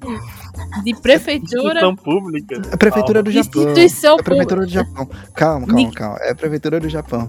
Os caras, que eles tem? atendem bem e eles se esforçam pra caramba pra te entender. Pra Ah, caramba. então tá bom, Sim, tá bom. eles- eles o proletariado merece ser defendido. Mas o sistema em si é uma merda do caralho. E, a, meu, tenho certeza que a Paty concorda com essa parte aí. O sistema daqui é muito burro, cara. Mas os funcionários, eles são muito esforçados pra te atender. Muito. É, o sistema não funciona. É sempre a, a- a gente que se esforça. Exato. Pra E eles guardam os bagulho em flop disk. Então, parcialmente, eles têm culpa sim, porque eles guardam os bagulho em flop disk. Em que, menino? Em flop disse, não, tem gente que tá Não, isso, é que é. quando é digital, né, Reni? Porque a maioria das coisas aqui ainda é física, é tudo em papel, por carta. Tudo em papel. Né, Esse do flop disk tem referência. Tá, tá ligado? Você lembra, Paty, daquele, daquele cara que foi preso porque ele recebeu a- aquela ajuda do governo sobre o corona? Mas ele recebeu a quantidade da cidade inteira? Nossa, como assim? É, a grana, a grana que era pra, pra ser paga pra todo mundo na cidade, pra, pra todo mundo assim que, que tava precisando, eles colocaram Hum. numa conta só de um cara. E ele foi preso porque ele não devolveu a grana na época e tudo mais. Eu não sei se você lembra dessa notícia aí. Não, não lembro. Essa e outras notícias, vejam o episódio Japão Aleatório número 1. Exato, exatamente, exatamente. Os dados foram guardados da prefeitura num flop disk. Maravilhoso. É eu gostei Japão, desse né? silêncio que deu quando eu falei flop disk. É, mas é melhor do que se fosse. Não, mas Nossa. deve ter algum. Deve ter informação que ainda é guardada em papel aqui. Com certeza. Ah, com certeza. E é passado em outras filiais via fax. Exato. Não, é tipo, pra, pra, só, pra, só pra traduzir para os conflitos geracionais, flop disk, também conhecido como disquete, é a origem lá daquele símbolo de salvar, Ô, ô Léo, é o que veio Eu antes. vou, eu, vou, eu vou voltar um pouquinho mais nessa daí. Esse daí é disquete. O flop disk é aquele um pouco mais antigo, que ele é maiorzão e ele era molenga, tá ligado? Ah, eu achava que ele chamava de disquete também. Não, não. O flop disk é o anterior ainda. Pra você ter uma ideia, Cara, eu nunca usei um flop disk. E eu sou velho. é, é, eu, eu usei disquete. Mas usei é essa tecnologia que temos no Japão. Só pra, Caramba, cara. só pra você ver. Não, mas tem processos que a gente faz por carta. que Eu fiz a abertura de corretora de investimentos por carta nesse Japão. Pois é. Não, mas assim, eu, eu vou falar que não é só o Japão, tá? Porque ontem. Deixa, eu- deixa, deixa eu pegar aqui. Ontem eu abri um CNPJ, né? Porque eu dar aula e tudo mais, né? Então eu tenho tem que Uhum. emitir nota fiscal. Mentira, ele tá E- abrindo a empresa dele. É chique, rapaz. Tá abrindo a NASA, a filial da NASA brasileira. Nossa. A prossiga, gente prossiga. É, daí. o- Só que daí eu, eu descobri que, assim, né? Tipo, o Dória virou. Fez, fez um puta comercial. Que aqui em São Paulo você abre uma empresa em 3 minutos, né? Não é tão mentira, eu abri em 10. Foi realmente bem simples pegar o CNPJ. Porém, eu não posso emitir nota fiscal com esse CNPJ. Que Olha, só- deixa ele Mas antes, 400% antes inútil. falar, Léo, só- em, em questão de porcentagem, é, 10 minutos é mais de 3 vezes mais, cara. É bastante coisa. Ah, não, mas a gente tem que comparar com a porcentagem do que era antes, né? Não, sei, eu tô de É. sacanagem. Só pra... Mas, mas aí, tipo, a questão é que eu só ganhei uma dívida de 60 reais por mês sem a parte de emitir nota fiscal. 60 reais por mês, se você atrasa 3 dias, é 62. Se você atrasa 5, é meio 67. Se você atrasa 10 dias, vira 70 e alguma coisa. Se você atrasa mais de um mês, vira 82. Só Então já tem que considerar mais ou menos 82 por mês, ok. Então, É, é. Todos os meses do meu país, se vocês atrasarem, vira 80. De 70 a 80. Obrigado. Caceta, cara. Mas é, mas é, Léo, tu- você vai ter que, nessa vida sozinha, você vai montar sua empresa, tu vai. Como é. O sistema varia de prefeitura para prefeitura, ou seja, o, sistema, o rolo que você vai fazer aqui em São Paulo já é diferente do que eu fiz lá, ah, lá em Pernambuco. Não, exato, então. Então. Mas, mas veja, veja. Aqui em São Paulo, como que você imagina que é pra eu fazer um requerimento pra, pra pegar o, a nota fiscal eletrônica, né? Que o esquema da nota fiscal eletrônica é que não é no papel, é tudo online, é tudo digital. Hum, aqui, não sei, É. se você vai na prefeitura, você vai ter dois alvarás, você vai ter uma visita de bombeiro, dependendo do que você faz. Se você não tiver a visita de bombeiro, você vai ter uma, uma visita é, do setor de encanamento e etc. Depende do número que você coloca na meia. Desculpa, o cérebro de direito deu uma pitada forte agora. É, É, no caso eu, eu dei tipo como professor, né? Então provavelmente eu não. É, não vai ter, não vai ter vistoria, eu acho. Dependendo do que você colocar no seu MEI, você vai ter que esperar mais ainda, porque eles vão vistoriar sua casa. Pra ver se É. ela é segura. É, se você coloca que você trabalha com câmera, etc., tipo Rene, eles vão vistoriar sua casa.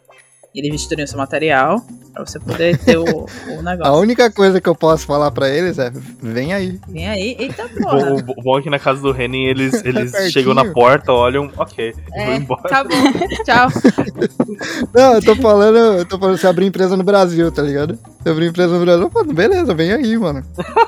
assim, É, ok, suave. mas tu Não, conseguiu ou não? Ah, Então, a- acontece que, tipo, eu descobri que eu preciso fazer, é, conseguir uma senha, e pra conseguir essa senha eu tenho que preencher um requerimento de senha online.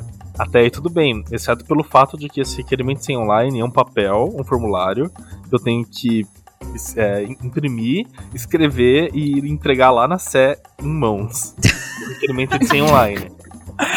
Cara, eu acho isso muito absurdo, cara. Você ter que entregar a senha pra qualquer. Para qualquer coisa, assim, tá ligado? Ah, não, já começa por aí. É, muito ridículo. absurdo isso, cara. Eles terem a sua senha, tá ligado? Mas a ironia de ter um requerimento senha online e offline, Exato. tipo, É. Japão all over again, tá ligado? Exato, cara. Caralho.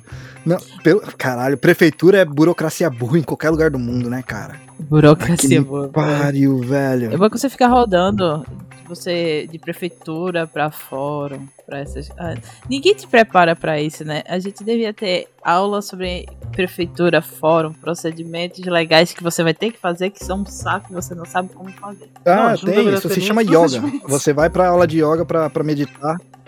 E aí. Cara.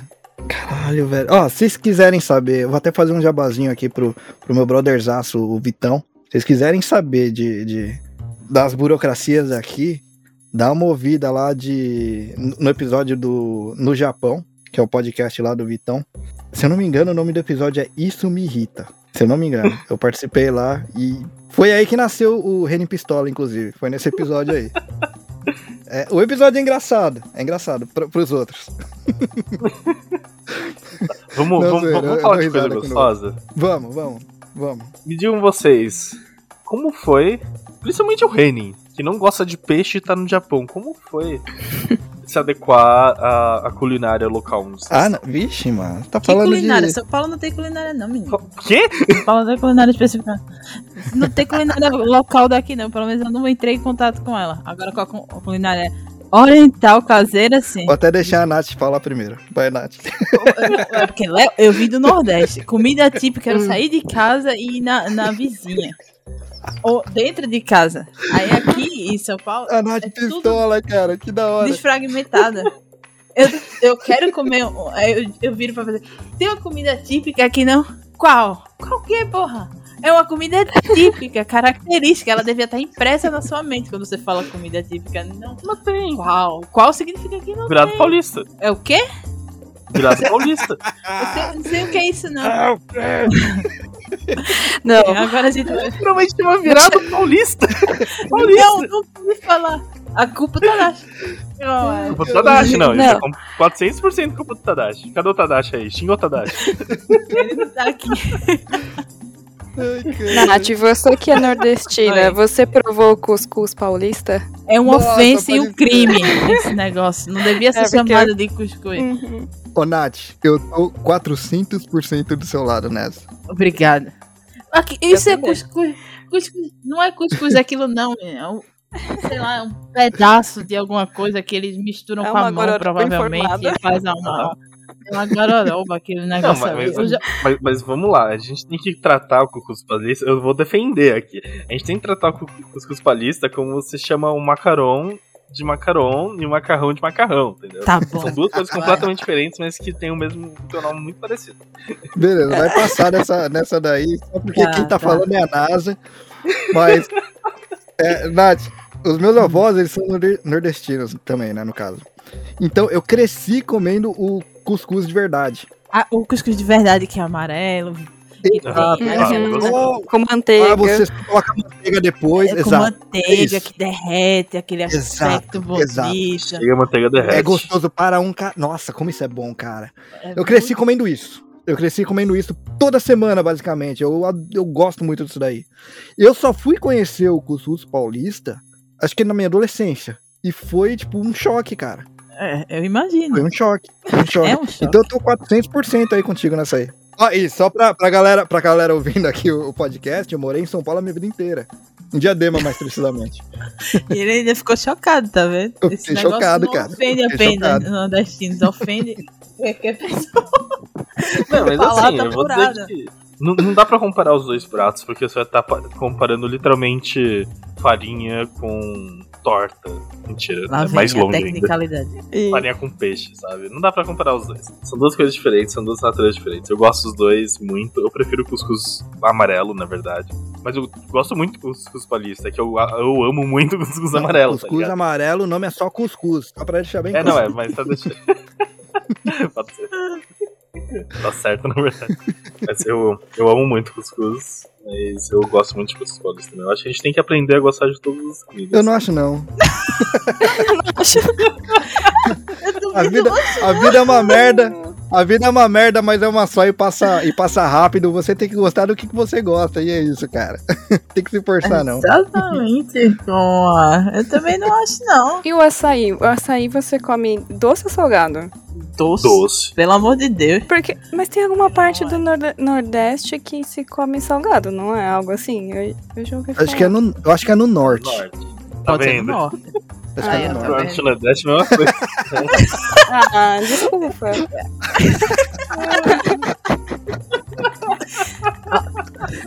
Eu gostei do. Aí, tá vendo? Foi mal, foi mal. Ai, caralho. Aconteceu God. Ai, vai tá. Aqui, no, aqui não. Que, peraí, que eu tô puro o, o suco do desfragmentado aqui. Do fragmentado. É, aqui, eu ia dizer, aqui no Nordeste. Lá no Nordeste, que eu tô em São Paulo no momento, só localizando geograficamente. Lá no Nordeste não é salgado, não, é doce. Ah, nossa, é, no, no- no norte pode ter salgado. Desconheço, mas pode ter. Aliás, Oh. pera, eu preciso fazer um, um disclaimer aqui pra Paty. Ô, Paty, você já pegou o açaí lá do Guilhermo? Já. Caralho, é muito bom. Eu acho que é brasileiro, não é? O, É brasileiro, é brasileiro, é brasileiro. É, eu já É, comprei marca já. brasileira. Caralho, é meio litro lá, é um balde, né? E é mó baratinho, tipo assim, é o É preço barato. que você paga num copo em algum lugar, você compra um balde meio litro. É, exatamente. Eu comprei, acho que faz uns poucos meses aí, a primeira vez que eu, que eu peguei, que abriu há pouco tempo aqui no, perto de casa, um Guilhermo, tá ligado? Guilhermo, só pra falar pra galera, é um supermercado de que tem muita coisa importada. É um supermercado japonês, tem muita coisa baratinho, é importada e é tipo- tudo barato. Quase um macro, assim, né? No Brasil. Nem sei se tem macro É, né, no tipo- Brasil, mas enfim. É tipo um açaí. É tipo açaí. O supermercado açaí, tá ligado? Aham.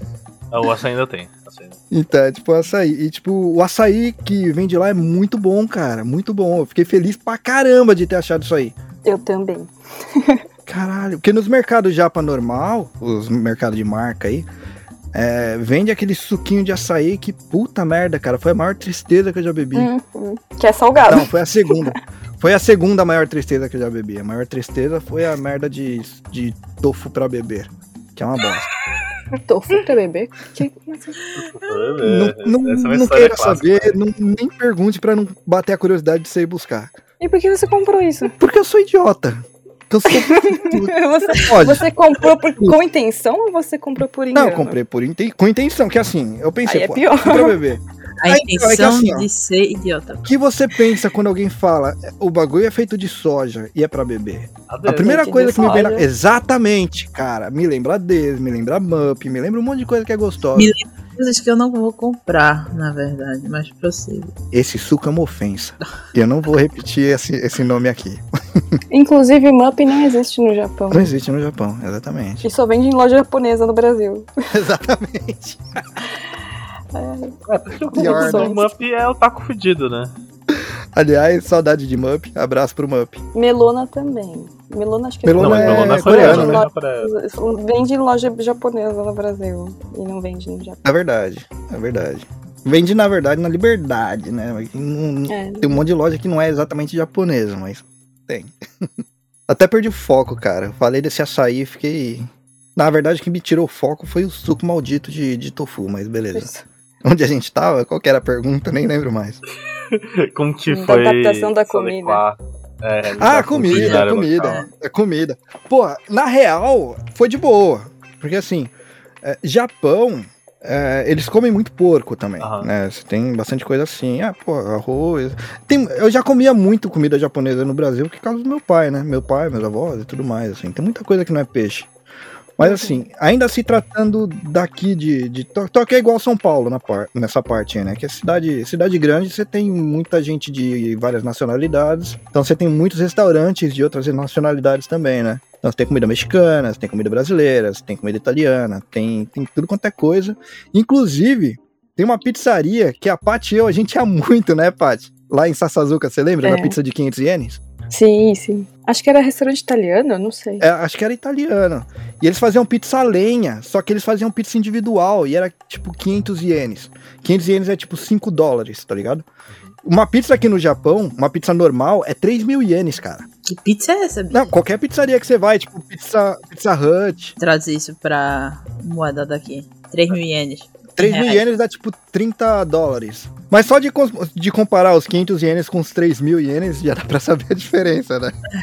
Também. Então, mas tipo, a é pizza grande. tinha tamanho diferente ou. Não, as pizzas têm tamanhos totalmente diferentes, assim.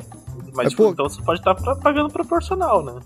O preço por centímetro quadrado é o mesmo? Era uma pizza individual, mas se você comprar duas, você já tá de boa. É. É, servia bem. É, se comprasse duas, acho que dava o, tamanho de uma de 3 mil, eu acho. E era a lenha, cara. E você via o cara fazendo a massa na tua frente. Pizzaria, Uhum. normalmente, você não vê assim aqui, tá ligado? Então, da hora. Da hora. Era da hora lá, Terço cara. do valor, tá? Tinha bastante sabores diferentes, né, Paty? É, é bem diferente do que é o comum aqui, né? Que aqui tem pizza com batata, com berinjela, umas coisas meio estranhas, assim. Verdade. Tem umas pizzas. É, tem umas pizzas. Caralho, tem umas pizzas muito Lá os esquisitas. sabores mais normais, assim, mais, mais comuns. Tradicionais pra comida italiana, É, isso. né? Porque já, Ixi, Japão é uma loucura em questão de pizza, cara. É, bem zoado o negócio. E eu não tô falando loucura no bom sentido, hein? O bom, o bom é que o episódio virou sobre comida. Tipo, Não, é que, é, que- é que sempre bom. É que tem os rolês de. de, de- Quando você Ah, não tem certeza. grana e tá morando sozinho, você procura os lugares mais baratos. Ah, com certeza. No governo Lula, com 20 reais, você comia uma pizza e um refrigerante. Hoje em dia, com 20 reais, você não compra nada. Você não compra o material. Você compra o refrigerante. E Pô, é cara. isso. Com 20, com 20 reais, quando era, quando, quando era moleque, você, tinha dinheiro infinito pra comer pão pra caralho, cara. Que pão era 10 centavos, 5 centavos, sei lá. Nossa, é verdade. Lembra, vocês lembram quando o pão era 10 centavos? E você podia simplesmente ir no negócio, dar 2 reais de pão e era comida pra dois dias Pra sempre. inteiros, assim. Hum. É, Era, você era botava. Nossa, era muito metade do bom. pão você comia, a outra metade você esperava virar pedra pra atacar nos outros. que era pão pra caralho, cara. Era muito pão. Era muito bom, era muito bom. Dois reais de pão, é dois pão, eu acho. Ou três, sei lá, quatro. Quatro pães, tá? Vou ser honesto. Não, não, não quatro dá, pães. não, dá, não dá quatro pães, não. Acho que dá uns três. Ou três? Mas é tipo, acho que dá uns Aí. três aqui. Aqui eu também eu moro num lugar meio caro aqui, né? Mas é tipo, dá pra perceber, né, que receitas com pão amanhecido só desapareceram, né? Verdade. Elas só sumiram Tem, tem excesso de pão. de pão em casa, mas. É. A gente tá observando a, a cultura do pão mostra o declínio econômico de um país. Nossa. Exato. Caralho, cara. Só, só deixa eu comentar aí em relação à comida, né? Porque acho que pra mim foi um puta choque. É, tipo, Tem uma história que eu tô esperando você contar. Não sei se é essa agora, eu tô muito esperando. Então, é. Calma, vamos lá, vamos lá. Primeiro, vamos, começar, vamos começar com a coisa mais suave, né?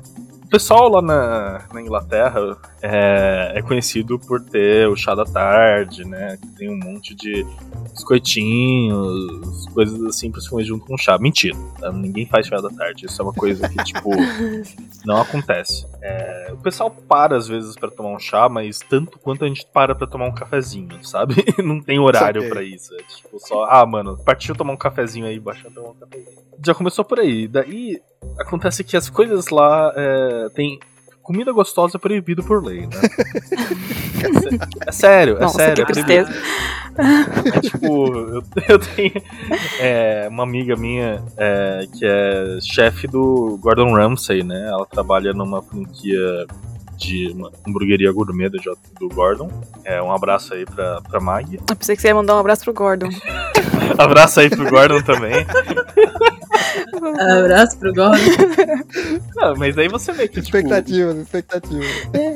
você vê que o. Porra, o Gordon Ramsay, tá ligado? Você imagina que vai ser da hora o hambúrguer dele. E, tipo, na real, era o melhor hambúrguer que tinha lá. E era muito bom. Tipo, os ingredientes fresquíssimos. Absurdo, lindo. Só que eles são proibidos de colocar sal, né? Oxe. É mesmo? É. Eles são proibidos de fazer carne ao ponto. Só pode ser carne bem passada. Não! Hum. Imagina um hambúrguer grosso, tipo, lindo. Não, pera aí. Sabe? A melhor carne que existe no norte global, que parece um McDonald's por dentro. Só existem dois jeitos de fazer um hambúrguer, cara. Ou ele é mal passado, ou ele é errado. Exato. Hum, Exatamente. O, o fato daquele hambúrguer ser bem passado me fazia, tipo, comer ele Não, e bem passado sentir não existe, tristeza. é errado. Re- Tipo- repete a frase usando a palavra correta, por favor. Solado, né? Não, mas é, é- é, tipo, é, é muito triste. E, tipo, assim, o hambúrguer ele não era ruim, porque realmente, tipo. É, principalmente quando a Mag fazia, assim, que a Mag ela dava o toquezinho brasileiro e deixava um pouquinho abaixo, assim, do bem passado, pra, pra conseguir Ao ponto. prestar mais deixava respeito à carne. E, e tipo, usam, é, os ingredientes são tão frescos que é, é- é muito bom comer aquela coisa, mas é que é o prazer de você pegar um tomate do pé e morder, entendeu? Ele é um prazer muito específico, ele não quer dizer que tem, tem tempero, tá? E não só isso, como o açúcar também é proibido, né? Tipo, você tem uma taxa, na verdade, que você cobra a mais por coisas terem açúcar. Sério? É. Nossa, mas por que isso? É alguma lei de, sei lá, coisa de saúde É de saúde? do país? não, é porque, sim, Ou simplesmente mas- o capitalismo? Tipo, isso vem da cultura inglesa de vida orientada a trabalho. Lá o pessoal vive pra trabalhar. E Hum. é no sentido de, tipo, as, a- no domingo eles não saem de casa pra estarem Alguém pra- da indústria de restaurantes xingou a rainha. Aí ela fudeu com todo mundo mesmo. Só pode ser O isso. meu, o meu pensamento já foi na vertente contrária, já foi meio Max. Se o proletário come muito açúcar, ele morre jovem. Então a gente Não, tem que exato, ter mais exato. mão de obra aqui. Aí, ó. Aí. Exatamente isso, exatamente isso. Exatamente isso. Então, é exatamente isso. A cultura deles é. Eles. Tipo, na sexta-feira de noite, eles vão pro bar e bebem pra caralho. Realmente a cerveja deles lá é legal. É, daí no sábado eles saem com, com os amigos pra fazer hiking, né? Pra andar pelas montanhas. Não, não pela floresta, porque não tem mais floresta lá. Eles já acabaram com todas as florestas, incrível. E daí no domingo eles ficam em casa descansando o dia inteiro, porque eles querem estar preparados pra segunda-feira trabalhar, entendeu? Que vida triste, cara. Que vida É uma miserável. vida orientada pro trabalho mesmo. né? Tipo, e, a- e a comida, toda a comida parece comida de hospital, tá ligado? É Nossa, por que isso daí- que não tinha tempero na tua casa. Porque o capitalismo atrapalhou no sabor da comida. Então, mas é daí que vem a A questão. Nath, a Nath tá full rage hoje contra o capitalismo. Não, mas olha as histórias que eu tô ouvindo, minha gente. As histórias que eu tô ouvindo. Isso é um É a absurdo. fome. Eu, é, eu não É a posso fome, né? comer em paz. Eu não posso ter um sabor. a mais. Eu não posso colocar três colheres de açúcar no meu café. Porque eu tenho que trabalhar na segunda. Vai tomar no cu. É um negócio muito errado. né? Então, mas né, tipo, é, falando assim parece exagero o que você falou, mas não é. Teve uma vez que a gente tava num pub, eu tava com uma amiga brasileira, daí ela pediu as, bat- as batatas pediu sal, né? E ela tava colocando sal, o cara que tava do nosso lado, inglês, virou assim pra gente e falou: Ô, mas vocês não bota sal assim, isso faz mal. Começou a, tipo, nos julgar ali, assim, gritando, tá ligado? Nossa, te conheço, cara. Você tá pagando, você tá pagando essas batatas? cara? Porra, mano. É esse tipo de coisa que me deixa pistola, velho. É O absurdo. pessoal que não cuida da E, própria não, vida, e tá o pior, ligado? e o pior é que ele não tá nem pensando no seu bem-estar, ele tá pensando na sua função. Tipo, você não vai conseguir exercer a sua função se você comer isso aqui. Não é como se ele estivesse pensando, não, você talvez tenha um infarto. Não é, não? É, não, você vai ter um infarto e você não vai mais trabalhar. Não, pois é, então, e, é, e daí, tipo, você vê que isso reflete em várias coisas. Tipo, até no serviço de saúde pública, né, no SUS deles, que é o NHS, é, se você chega lá e fala, ah, eu tô com uma dor aqui, eles viram assim e falam, ah, beleza, volta quando você tiver com coisa séria. Você- daí você fala, tipo, eu não consigo trabalhar por causa disso, na hora eles, tipo, te mandam pra UTI, dão um jeito, tá ligado? Caralho. É, já, já, já é conhecimento geral. Você tem que chegar lá e falar: olha, isso tá me impedindo de trabalhar. Resolve, na hora. E. Mas então, mas aí voltando, vocês têm que lembrar. é, Vocês lembram da época das, das grandes navegações? O Ren deve lembrar. É, ele tava obrigado. lá. Ele tava lá. Eu odeio. Só pra, só pra constar aqui, eu odeio todos vocês. então, né, na época das grandes navegações, vocês se lembrarem que que impulsionava a muito parte, grande parte do comércio era a Rota da Seda e comprar especiarias, né? Tanto que daí a, a- acho que foi na época da Vitória, né? Que o não foi, é, eu acho que foi a época da Vitória, que a Inglaterra foi até a Índia e conquistou a Índia. né? Acontece que o pessoal lá gosta muito de comida indiana, muito, porque é a única coisa que tem sabor lá. Só que é a comida indiana sem sal, tá? Então Nossa. é tipo só pimenta. tipo pimenta e, e com- cominho, assim. Nem cominho, eles colocam. É, Não, tem Coelho. cominho? Tem gosto? Tem um, tem um não, não, não tem cominho, infelizmente, eu gosto de cominho. É, mas daí, daí eles. Tipo, é muita é, pimenta, assim, é a única coisa que tem de comida estrangeira de fato lá, que tem algum sabor. No... Só que eles também, tipo, tem aquela questão do japo- da comida japonesa, porque a comida japonesa é famosa, né, no mundo inteiro. Daí agora vem a história que o Renin sabe. É né? triste, é triste. Eu tava, cara, eu tava mal lá, né? Eu, tipo, tinha acontecido vários rolos errados, assim. Eu já tinha terminado, já tinha chegado até o. eu já tava a par. Já, já tinha ouvido todos os episódios do, do Loft, então não tinha mais nada pra ficar de boa pra ouvir. e daí. Daí eu tava conversando com as pessoas, né? E eu fui ver o, o que eles tinham no restaurante, né? Tinha lá um dos restaurantes que tinha lá dentro da universidade, né? E o cardápio falava: Não, hoje de noite a gente vai ter katsukare. E katsukare é tipo. Pra, pra quem é, é de origem asiática, né? É o ultimate com comfort food, tá ligado? É a comida que minha avó fazia. E... Pra quem não é, também é, cara. É, é curry com, com carne de porco.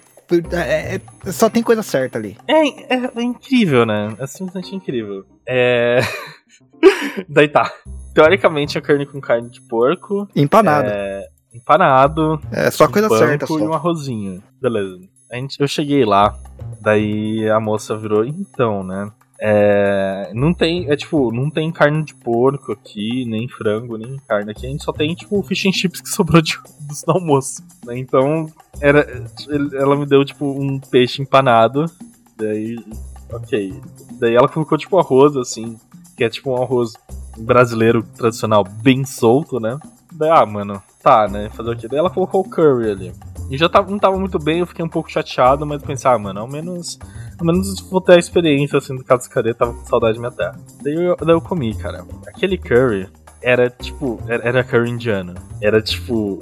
Imagina você pegar o pó amarelo lá e colocar água. Pronto, sabe?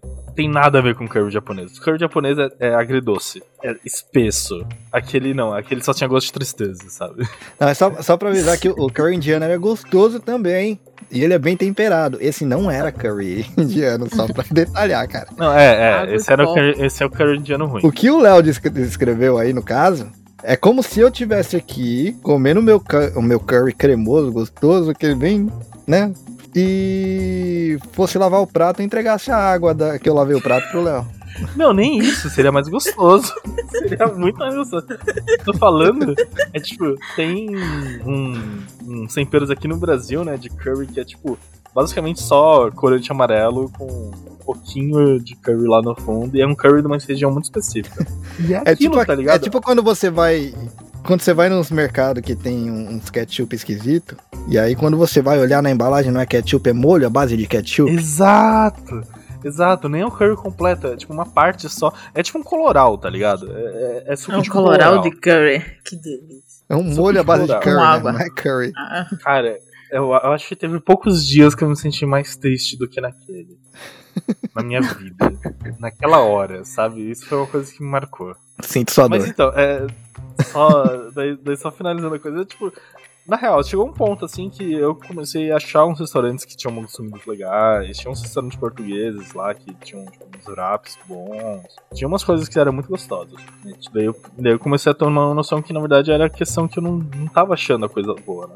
Até um dia que eu tava dando um rolezinho lá na cidade e daí eu encontrei uma cantina italiana chamada Olivio. Cheguei lá e ela era uma cantina italiana gerida por uma família italiana. E eu pedi uma um espaguete carbonara lá. Cara, daí eu lembrei o que que era comida gostosa de verdade. Todo o resto que eu já tava achando bom, eu, eu só entendi que era bem ruim na verdade. É porque não era inglês, era italiano. É, não, era outra história, outra história. Daí é, é, é, eu, eu aprendi, nessa hora que eu entendi que o ser humano se adapta em qualquer, em qualquer situação, tá ligado? A gente, tipo, tem gente que mora na, no círculo polar ártico, tá ligado? Tem gente que mora no meio do deserto. Tem gente que come comida inglesa. Posso, posso justificar o que você falou, Léo? Aham. Aqui no Japão, quando eu fiz o, o curso de Japa, tinha um. Tinha um britânico na minha sala. Gente boa pra caralho aquele cara. Aí, lógico que tem aquelas aulas que a gente vai falar sobre a comida de cada país, né? É, a definição dele foi a mais rápida possível. Ele falou: a comida da minha, da, da- do, meu, do, do meu país é uma bosta. Ele falou isso. E acabou. Foi isso que ele falou. É Aí verdade. depois eu fui trocar ideia com ele. Ele falou: Meu, a comida da Inglaterra é tão ruim que não vale a pena eu discutir sobre ela. É muito ruim, cara.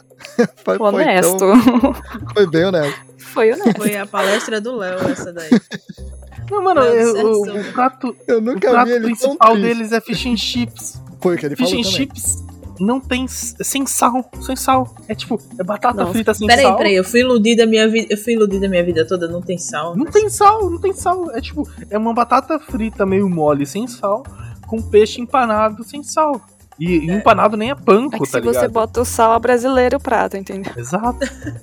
É, ti- é- é tipo, o, o peixe. A, a minha avó cozinha mal, tá ligado? É, é tipo, o meu avô já virou pra ela e falou: Nossa, tipo, seria legal se você cozinhasse melhor. Daí ela mandou ele comer na casa da mãe dele. E meu avô é órfão. Caralho. Porra! E, e, e- e ela faz um peixe, um peixe frito com batata frita 400 vezes melhor do que os ingleses. Caralho, cara, que tristeza. Essa parte aí a gente não pode reclamar, né? O Japão realmente tem bastante, bastante lugar muito bom pra comer. Alguns lugares muito baratos, inclusive, assim. Você tem. ah, Você tem restaurante pra tudo quanto é bolso, na verdade, aí. Mas você encontra os restaurantes que você olha e fala, caralho, vai sair caro isso aqui. E nem é caro, não. Tem outros que, que realmente são caros pra caramba. Afinal de contas, existe o Kobe Beef aqui no Japão, né? Kobe Beef é. Né? Você deixa um. Um Gundam Perfect Grade ali na. na- Com garçom, né? Exato. É, tipo, é uns 12 mil ienes, cara. 12 mil ienes dá 120 dólares. E Mano, um cê- pedaço cês de bife. têm. Um Vocês pedaço. têm isso, vocês têm o Bluefin, touro. Vocês têm. Tem o também. B. Tem, tem bastante coisa boa. Assim, tipo, tem. Mas a gente aqui, a gente tá falando de, de, de gente que veio aqui pra morar sozinha e tinha acabado de chegar, né? Então é. Você pega a gente que quer comer com baixo, baixo orçamento. McDonald's aqui é lugar barato. Tipo, barato pra caramba, tá ligado? É, Você tem aqueles rodízio de sushi, aquele lá que vai passando na esteirinha e você pega, sabe? É tipo. É, é um dólar por, por pratinho ali que você pega. Dá pra você comer, tá ligado? Tranquilo. Nossa. Aqui é um real a peça. Aí é mais barato, então. A peça? Um, um negocinho? Ah, um negocinho? Ah, tá, Um entendi. negocinho. A peça é uma coisa.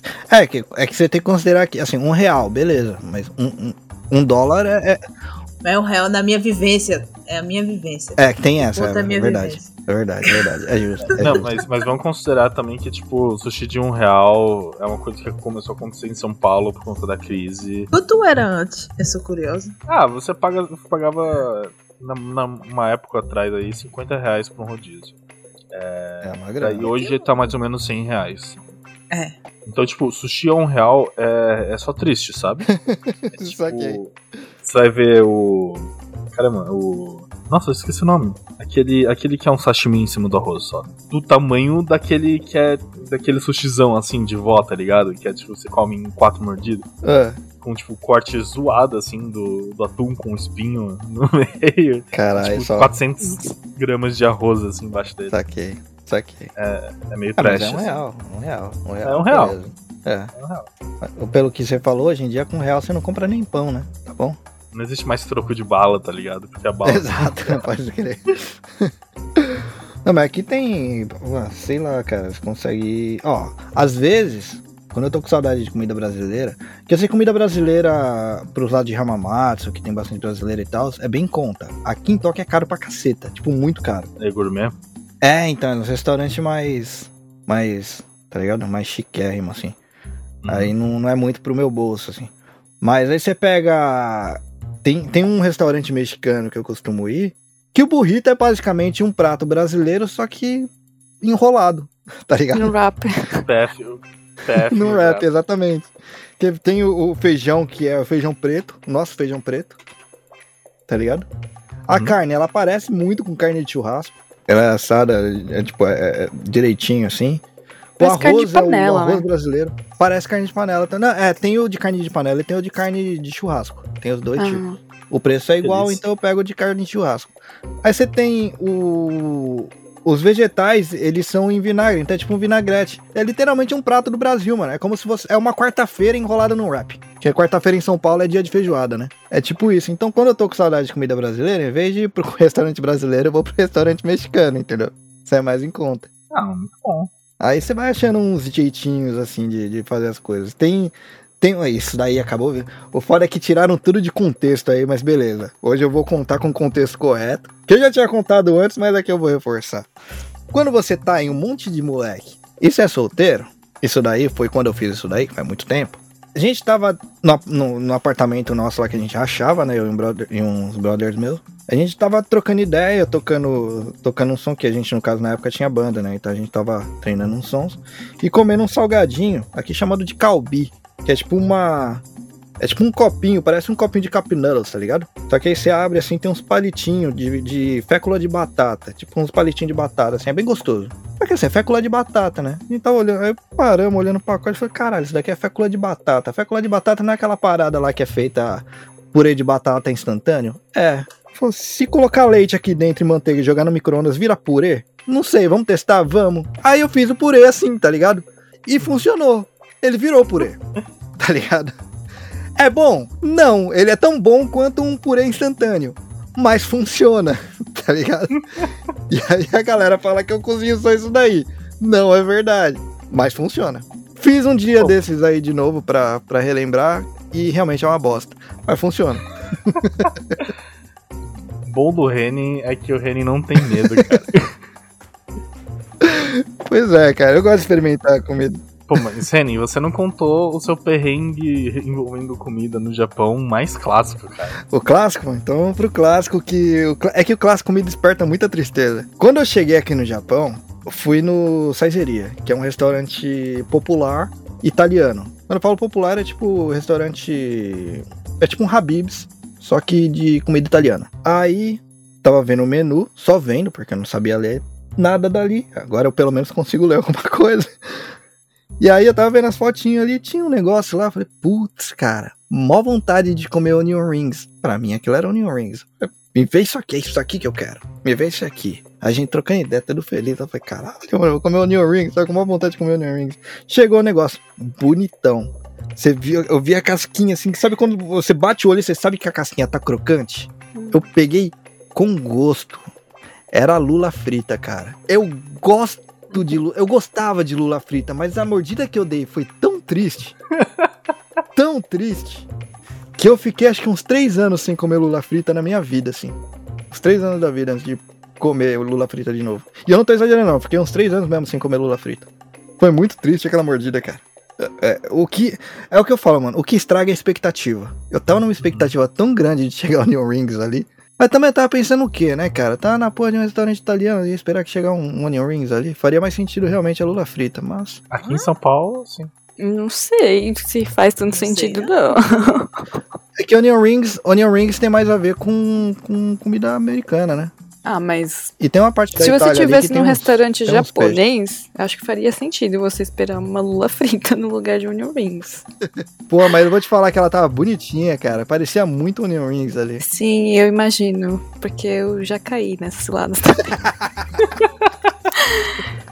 Já caí. É triste, não é, Paty? É decepcionante. Ainda mais com Que outras comida. ciladas aí né? você caiu? Ah, é, o que eu lembro mais, assim, É que eu tava com. Eu queria comer aveia com banana. E aí eu fiquei procurando aveia. E aí eu comprei um pacotinho com uns negocinhos lá que eu achei que fosse aveia. Eu cheguei em casa, fiz lá minha bananinha, fui comer e o negócio era duro, mas parecia que eu tava comendo assim, sei lá, era muito duro, parecia um grão assim, sabe? E aí depois eu fui descobrir que o pacotinho que eu comprei era tipo.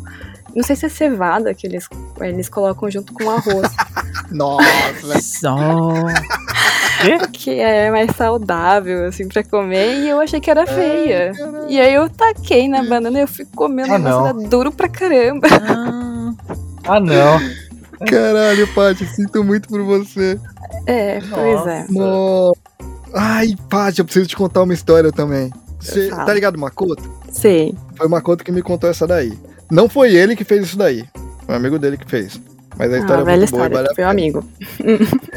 Teve um amigo dele, cara, que ele passou. Eh, Puta, vamos, vamos lá. Ah, Eles eu estavam comendo lá A da, da sardinha, o atum. Não, a do atum você Não conta é? depois que a do atum eu não tô lembrando. A ideia é do lama instantâneo. Ah, É, Eles estavam comendo lama instantâneo e tal. Aí fala, porra, é legal. Tipo, todo mundo tava falando lá dos lama instantâneos do Japão e tal. Aí falou, porra, realmente tem vários, vários da hora e tal. E o amigo dele simplesmente comentou: é, o foda do lama instantâneo do Japão é que todos eles têm, têm, têm só um tipo de sabor, né? Só tem um tempero. Então, ele parou assim e falou, ué, Tipo, não, tem vários temperos diferentes. Ele falou, não, só tem, só tem um tipo de tempero. Aí quando, quando ele abriu e foi mostrar, Ah, acho que a Paty eu até sabe o sei. que, que é. Eu sei. Tem um bagulho que eles colocam nos pacotes aqui que é anti-umidade, tá ligado? Ah, é pra- não. Ah, não. Ah, não. Eu não sei como é que esse cara não morreu, porque ele ficou anos, anos Eu sei que é a mesma merda. pessoa que. É porque o Makoto tinha várias histórias e eu acho que é o mesmo amigo da, da latinha do atum. Conta aí. Conta aí, que eu não tô lembrando dessa. Não, é que ele chegou e falou que o amigo dele virou e falou a mesma história. Nossa, é, o que eu- a marca que eu mais gosto de atum do Japão é aquele que tem o gatinho na latinha. Ai, eh, lembrei. Você lembra? E aí, o atum que ele tava dizendo com gatinho na latinha era comida pro, ga pro gato, não é Era que era um comida de atum. gato, cara. Era comida de gato. Tipo, tipo, como assim? Eu deve deve ser esse mesmo amigo, cara. É o mesmo cara, é o mesmo cara. É o mesmo cara. Mano, como que esse ser humano tá vivo? Eu não sei como sobreviveu, É, cara. acho que já criou resistência já. Não é não? Não, esse cara deve ir pra uma hamburgueria assim e falar: Ah, esse hambúrguer aqui não tava muito bom, né? Eu como toda semana aí, mas ele, é, é, ele sempre desce meio mal, assim. Daí quando você vê é porque tinha um palito de dente no meio e ele não tira, né? Pode escrever, né? É, deve, mano, não duvido. De verdade. Meu Deus do céu. Não, mas isso então prova que a gente não tá vivendo na simulação, né? Como é que tu prova isso? Não, tem aquele quadrinho maravilhoso, né? Que é tipo, o cara olha assim pro saquinho de sílica, tá escrito não coma, daí ele fala, não, ninguém manda em mim, come, come o saquinho, daí ele acorda assim, tipo, da, da simulação com uns cientistas assim, falando, parabéns, você encontrou o- a saída da simulação. É, acho que o amigo dele fez esse, esse papel. Exato, cara. Não, e tem a clássica do sabão também, né? Do sabão de coco, que o pessoal compra aquele moti, moti duro. Ai, cara. Sim, Ah, sim. Nossa, É que são muito parecidos, Legal. realmente. parece, parece, parece. mas, a mas gente vamos vem pro concordar que tem um contexto em volta do moti duro, tipo, ele vai estar, tipo, junto de outros alimentos. Olha, primeiro Exato, que o exato. Japão. Não... não, mas o Japão não tem muito critério para organizar as coisas no mercado. Tem Ah, coisas mas- que não. É que assim, mas não- pelo menos nos mercados que eu fui, esse moti nunca tava perto dos produtos de limpeza, cara. É. Não, isso sim, isso é verdade.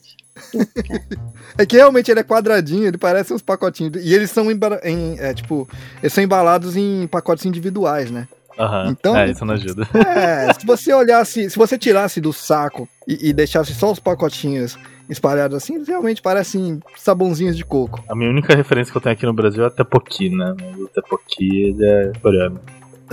ele é cilíndrico mesmo. Ele parece, é um- ele parece cola quente, né?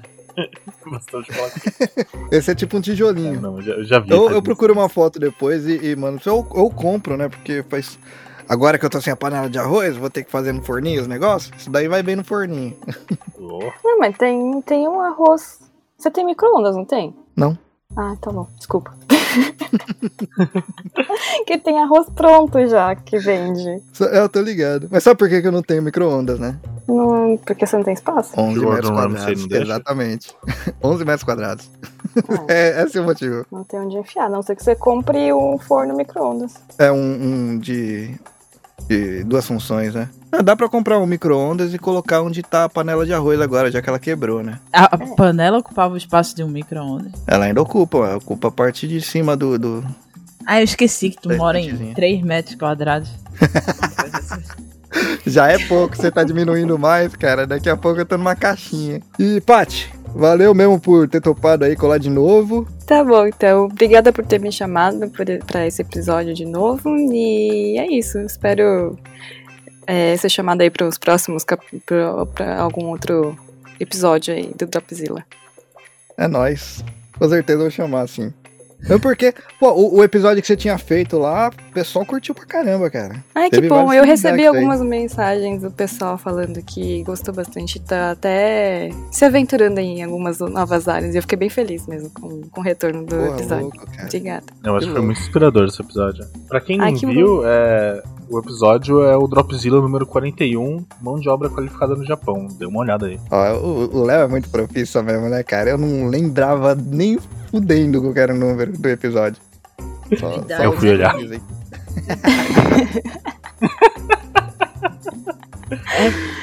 Já tomou sua, seu ômega 3 hoje? Eu, eu não É o Cadernal. dizer, Já tomou seu cardenal? Vamos finalizar o episódio. Nath, fala aí sobre as nossas redes sociais. Sigam a gente nas nossas redes sociais. Estamos no Facebook, Instagram, Twitter e Spotify como arroba DropzillaCast. Também estamos no Discord. A gente não tem aparecido muito por causa da correria, sabe? Morar em 11 metros quadrados é difícil. Mas vira e mexe, estamos por lá. É isso aí. E acompanhe os episódios aí no seu agregador favorito, né? A gente tá com o Dropzilla Cast em basicamente todos. E toda semana, no final de semana, normalmente sábado ou domingo, a gente lança o nosso episódio. Então, sempre tem conteúdo aí pra vocês. E, de novo, assim, lembrando, né? Pra que a gente deixe de passar por perrengue, caso vocês queiram contribuir com o Dropzilla, a gente abriu um Patreon e um padrinho como Dropzilla Cast também. Então, Patreon mais focado aí pro pessoal que tá no Japão, né? Que é mais fácil pra eles. E o padrinho pro pessoal que tá aqui no Brasil. Ajudem o Reni a comprar a panela nova dele, por favor. Bora. É justo, né? Não ficar Exato. comendo purê de batata de salgadinho. Mas bora lá, acompanha também a nossa cena aí de podcasts, a cena Nipo brasileira. A gente tá como é, hashtag PodNipoBR. Eu falo a gente, mas eu tô falando da cena toda e não do Dropzilla dessa vez, né? É hashtag PodNipoBR. É, então, cara, por lá vocês vão encontrar a gente mesmo, Dropzilla, ou no Japão, o Prestartcast, o WasabiCast e toda a nossa galera lá também. Então, Cada dia Dá uma checada. mais. Cada dia cresce mais, exatamente. Sempre tem gente chegando nova ali, cara. Uns podcasts novos bem loucos, bem loucos mesmo. E é isso, cara. Espero que vocês tenham curtido aí o episódio. Logo menos a gente traz mais assuntos aí pra vocês. Eu sou o Reni de Tóquio. Eu sou a Natália, do Norte e Nordeste, que é a mesma coisa, né, pai? Ai, meu cara. Cara, de graça. Podia dormir sem essa. Tudo bem. Gratuito. Eu sou da Léo da NASA. e esse foi o Dropzilla. Num tapa aí pra vocês. Já não. Já, Já, né? né?